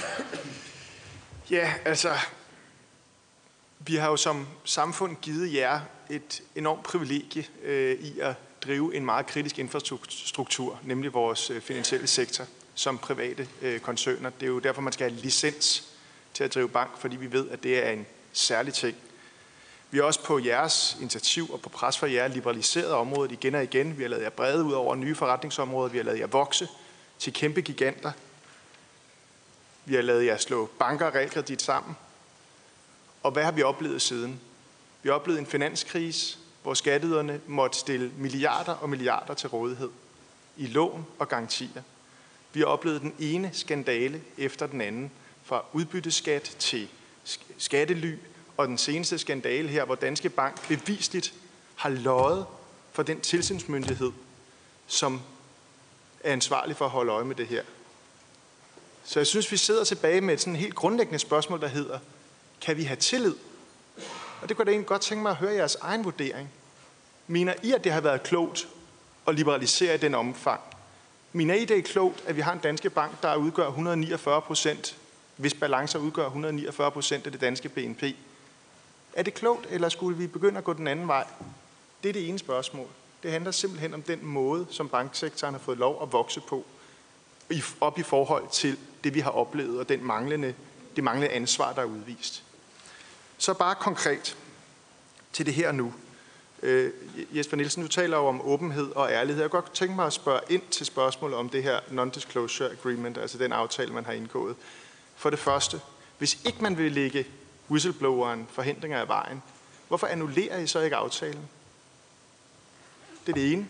Og det andet, kan du oplyse, om der er andre medarbejdere med tilknytning til det her sagskompleks, eller andre lignende sager, eller er det hele taget medarbejdere, du må gerne svare på spørgsmålet hver for sig, som er omfattet af lignende klausuler i deres ansættelse eller fratrædelse? Tak. Tak for det. Så er det Rasmus Nordqvist for Alternativet. Værsgo, Rasmus. Jo, tak. Jamen, det er i forlængelse af det. Jeg synes jo, at øh, når man ser på, på listen af historier, som, som begge øh, jeres øh, virksomheder har, har trukket øh, igennem de seneste år med øh, hvidvask, med skattely øh, osv., osv., osv., så sidder man jo tilbage og tænker, okay, der er noget galt i en kultur, øh, i, i nogle, enten nogle virksomheder eller en hel branche. Og det er jo det, vi bliver nødt til at tage fat på. Jeg tror ikke, det handler om at hjælpe hinanden lidt til at gøre noget ved hvidvask. Jeg tror, det handler om at se på, hvordan kan vi lave en finanssektor, som, som vi egentlig kan være bekendt. Fordi det er jo det, man sidder tilbage med. Det er jo følelsen af, kan vi virkelig være det her bekendt, når banker tager ud fra Danmark øh, og laver den her slags forretninger. Og derfor kunne jeg godt tænke mig lidt i forlængelse af det, som Pelle spørger om, og, og høre, om vi er for det første er gået for langt i hele den liberalisering, men også om, om det ikke efterhånden er tid til, at I som, som banker og finansielle institutioner kunne tænke over en eller anden form for rettidig omhu. Skal vi vokse mere? Skal vi brede os ud over så meget? Er det virkelig fornuftigt, når vi nu ikke har kontrol over det, vi laver af arbejde? Øh, og det er jo det, vi jo kan se med den ene sag efter den anden. Øhm, og så også i forhold til det her med whistleblower-ordningen, fordi at det er jo meget simpelt. Man kunne jo fra Dansk Banks side tage et stykke papir og rive stykker og sige, nu giver vi det her frit til, at alle oplysninger kan komme frem. Et er i forhold til myndigheder, men jo også i forhold til, at vi sidder her i Folketinget og egentlig heller ikke kan få alle de oplysninger, som man, man egentlig kunne, kunne øh, ønske sig omkring de her ting. Og, og er man villig fra Dansk Bank, Danske Bank til at gå så langt og faktisk sige, okay, nu giver vi faktisk den her person lov til, og alle de andre, der, der kan sidde, lov til os at fortælle det hele, uden at vi kigger over skulderen og ser, om vi skal have advokater på sagen. Tak for det. Vil Jesper Nielsen spørge først? Lad mig starte. Jeg kan jo starte med øh, whistlebloweren i den her sammenhæng. Vi har ikke lavet nogen særlige kontrakter. Det er måske blevet overleveret på lidt særlig vis øh, til, øh, til en whistleblower i Estland. Men, men det er jo også øh, afhængigt af omstændighederne, kan man sige. I min bog, og med det, jeg har undersøgt, og det, jeg har kendskab til, så er der ingen i Danske Bank, der bliver forhindret i at stille sig op for en myndigheder eller øh, politi i den her sammenhæng. I forhold til at stille sig op i høringer som det her, så kan Danske Bank øh, jo kun fritage øh, whistlebloweren for de ansvar, som vi rent faktisk kan give ham lov til. Vi kan ikke give whistlebloweren lov til at tale øh, imod persondatabeskyttelseslov eller bankhemmelighed. Det kan banken simpelthen ikke. Øh, så det er, det, der, det er der nogle andre kræfter, der i givet fald skal øh, kigge på.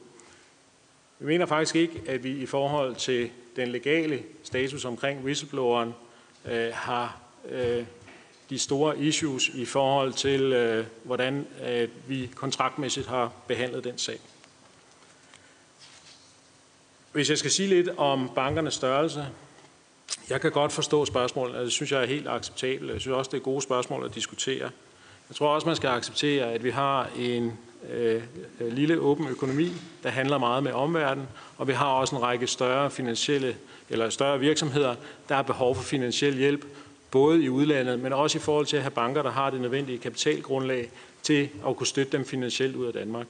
Så derfor, og det er vel ikke overraskende, er jeg ikke øh, enig i synspunktet. Jeg tror faktisk, det er vigtigt, at vi har øh, banker, der er stærke og som kan støtte danske virksomheder. Har vi været gode nok til, når vi rejste ud, at have styr på vores ting? Helt åbenlyst ikke. Og Estlands-sagen er jo et øh, vidnesbyrd om det. Jeg tror også, det er fair at sige, at øh, i hvert fald i vores bank har vi arbejdet med at minimere den risiko, især inden for de sidste 3-4-5 år. Ja, Julie Galbo, værsgo. Tak. Øhm, jamen, gode spørgsmål. Man kan sige, når det har måske på nogen fronter været en lidt anden situation, fordi vi gik igennem den sidste finanskrise uden statsstøtte. Øhm, på hvidvask, der har vi historisk ikke været gode nok. Siden 15 er vi blevet uendelig meget bedre, og vi er et helt andet sted i dag, end vi var dengang. Det betyder ikke, at vi ikke kan blive bedre, men det betyder, at vi er et sted, hvor øh, vi mener, at vi kan se os selv i øjnene, og vi mener, at vi har et rimelig solidt forsvar mod, øh, mod hvidvask. Så kan man sige øh, i forhold til Pelles kommentar, at jo, de nordiske lande er hver for sig ikke særlig store. Og derfor har Nordea gjort det, som er lidt usædvanligt. Vi har meget bevidst valgt at flytte vores hovedkontor til Helsinki, som, hvilket indebærer, at vi nu er under tilsyn af, hvad vi mener er nok øh, den største, det stærkeste finanstilsyn i Europa. Øh, fordi vi tror, at det er en fordel for os at have det bedste, det mest kompetente finanstilsyn til at give os modspil. Det var det. Godt, så går vi videre, og det næste det er Preben Henriksen, og derefter Rune Lund. Preben Henriksen, værsgo. Tak for det, uh, Jesper Nielsen. Uh, min kollega Lisbeth Bæk Poulsen stillede et uh, direkte spørgsmål, som du svarede lige så klart og tydeligt på, nemlig at der ikke i, sådan forstod jeg det, at der ikke i fratrædelsesordningen med deri indhørte tavshedsklausul var øh, konsekvenser, øh, der afholdt vedkommende fra at øh, henvende sig til offentlige myndigheder. Det udsagn synes jeg, stod i skærende kontrast til det, som vores engelske gæster, af det indtryk, de har efterladt sig, øh, nemlig at man var rystende nervøs, og at øh, det var forbundet med sanktioner, og det var derfor, at man netop blev fritaget i konkrete tilfælde fra banken. Nu er det utilfredsstillende, at vi skal øh, efterlades i en uvidenhed om det her, hvis vi skal diskutere whistleblower-ordningen. Så derfor vil jeg direkte spørge dig, vil du, hvis vores engelske gæst accepterer, vil du så øh, være med til, at den pågældende fratrædelsesaftale med der i indeholdt tavshedsklausul, at den offentliggøres? Tak. Så er det Rune Lund fra Enhedslisten. Værsgo, Rune. Tak. Øhm, I forhold til tavshedsaftalen, så tror jeg lige, vi bliver nødt til at, at, at følge op på den også, fordi hvis der er en waiver, så er der vel også en aftale. Og vi er blevet forelagt i dag, at der er blevet aftalt en waiver for, at, øh, at Howard Wilkinson kunne komme og tale her i dag. Så der er jo egentlig bare to muligheder. Enten så taler Howard Wilkinson sandt, eller også så taler du som CEO, Jesper Nielsen fra Danske Bank, sandt. Der er ligesom ikke andre muligheder. I forhold til at tale sandt, øh, så vil jeg gerne øh, henvise til den redegørelse, som Øh, Finanstilsynet lavede 3. maj, der kan man nederst på side øh, 14 læse det her.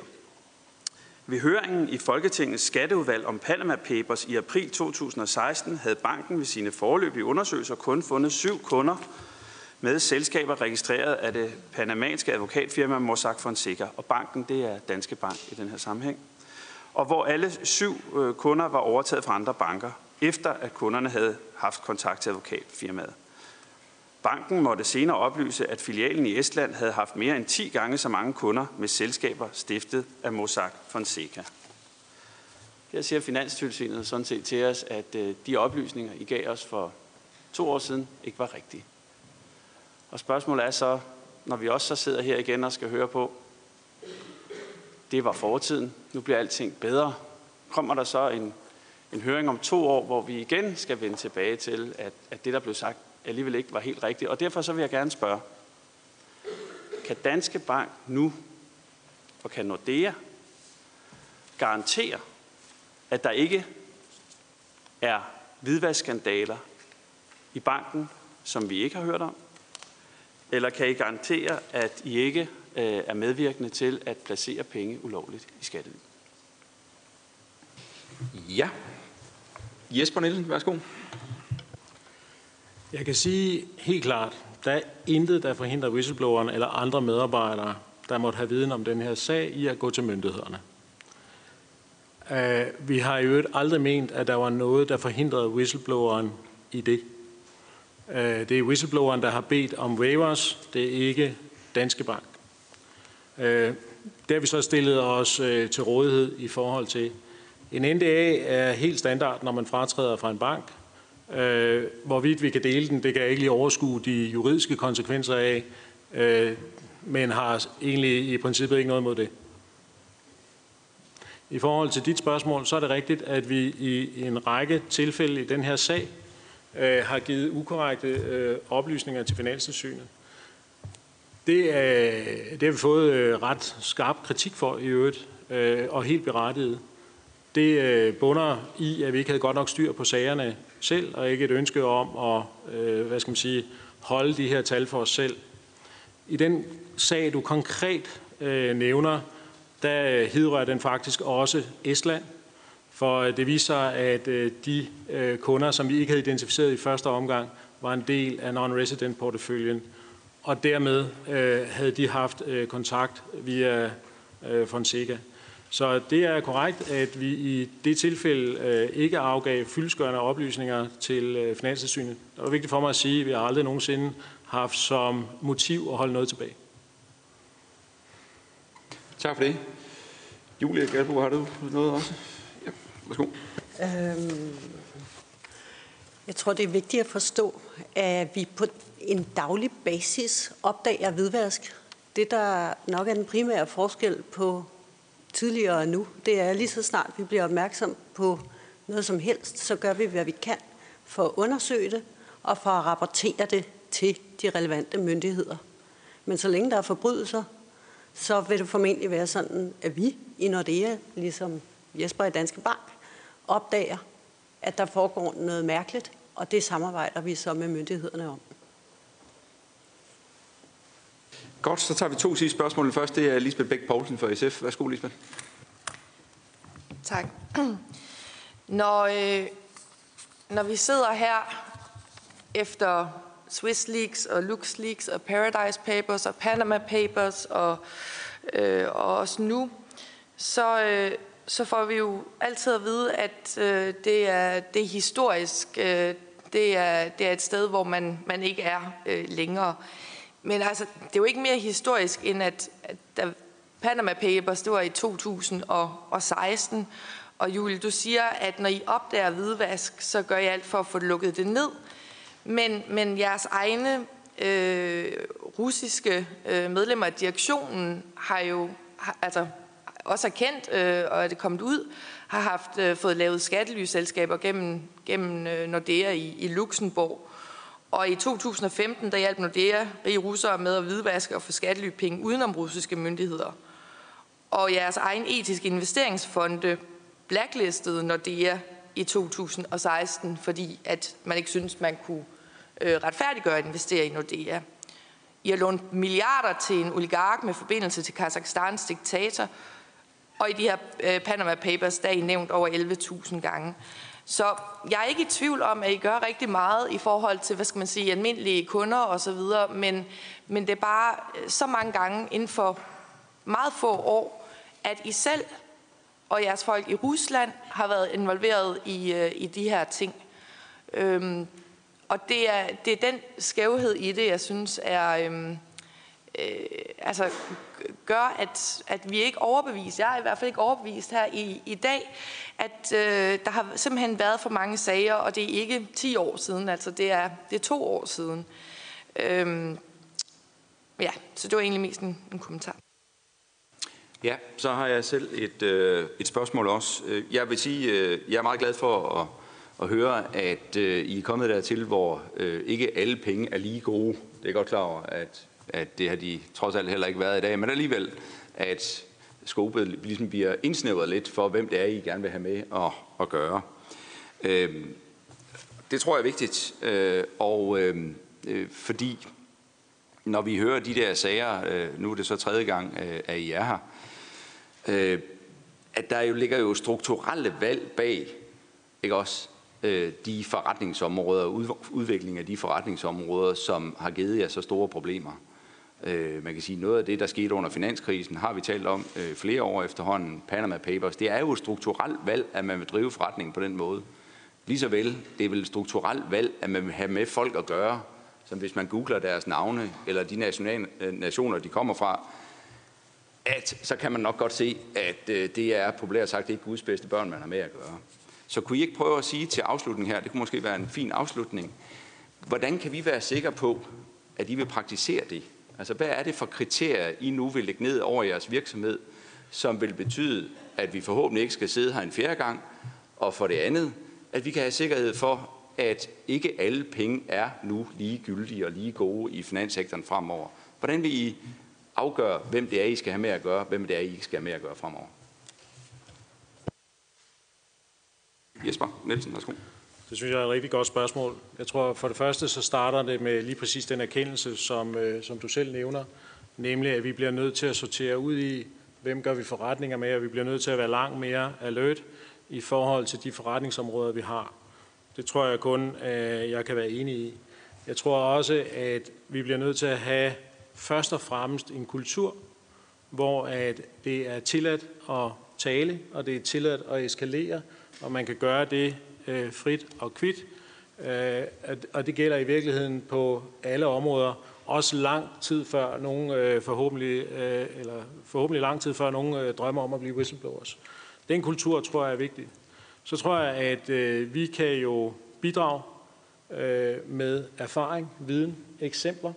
Og jeg tror, der er ingen tvivl om, at hvis man kigger på tværs af øh, de finansielle virksomheder, men også de myndigheder, øh, der er engageret i forhold til vores forretningsområder, der er der ingen tvivl om, at der kan vi arbejde bedre sammen på tværs, og vi kan også gøre nogle ting tilgængelige på tværs. Jeg tror i virkeligheden, det er en stor del af nøglen til det her problem, det er, hvordan sikrer vi feedback på tværs af den øh, værdikæde, der er i forbindelse med øh, hvidvask og øh, øh, finansiel øh, kriminalitet. Ja, Julie Galbo, værsgo. Tak. Du skal lige trykke. Sådan. Ja. Vi har gennem de sidste par år arbejdet meget, meget intenst med kultur, med værdier i Nordea, for at sikre, at vi bliver den bank, som vi gerne vil være, som vores kunder gerne vil have, og som vores medarbejdere er glade og trygge og stolte af at gå på arbejde i. Fordi de leverer et kæmpe stykke arbejde hver dag, og der er sjovt nok ingen af dem, som synes, at det her er særlig sjovt.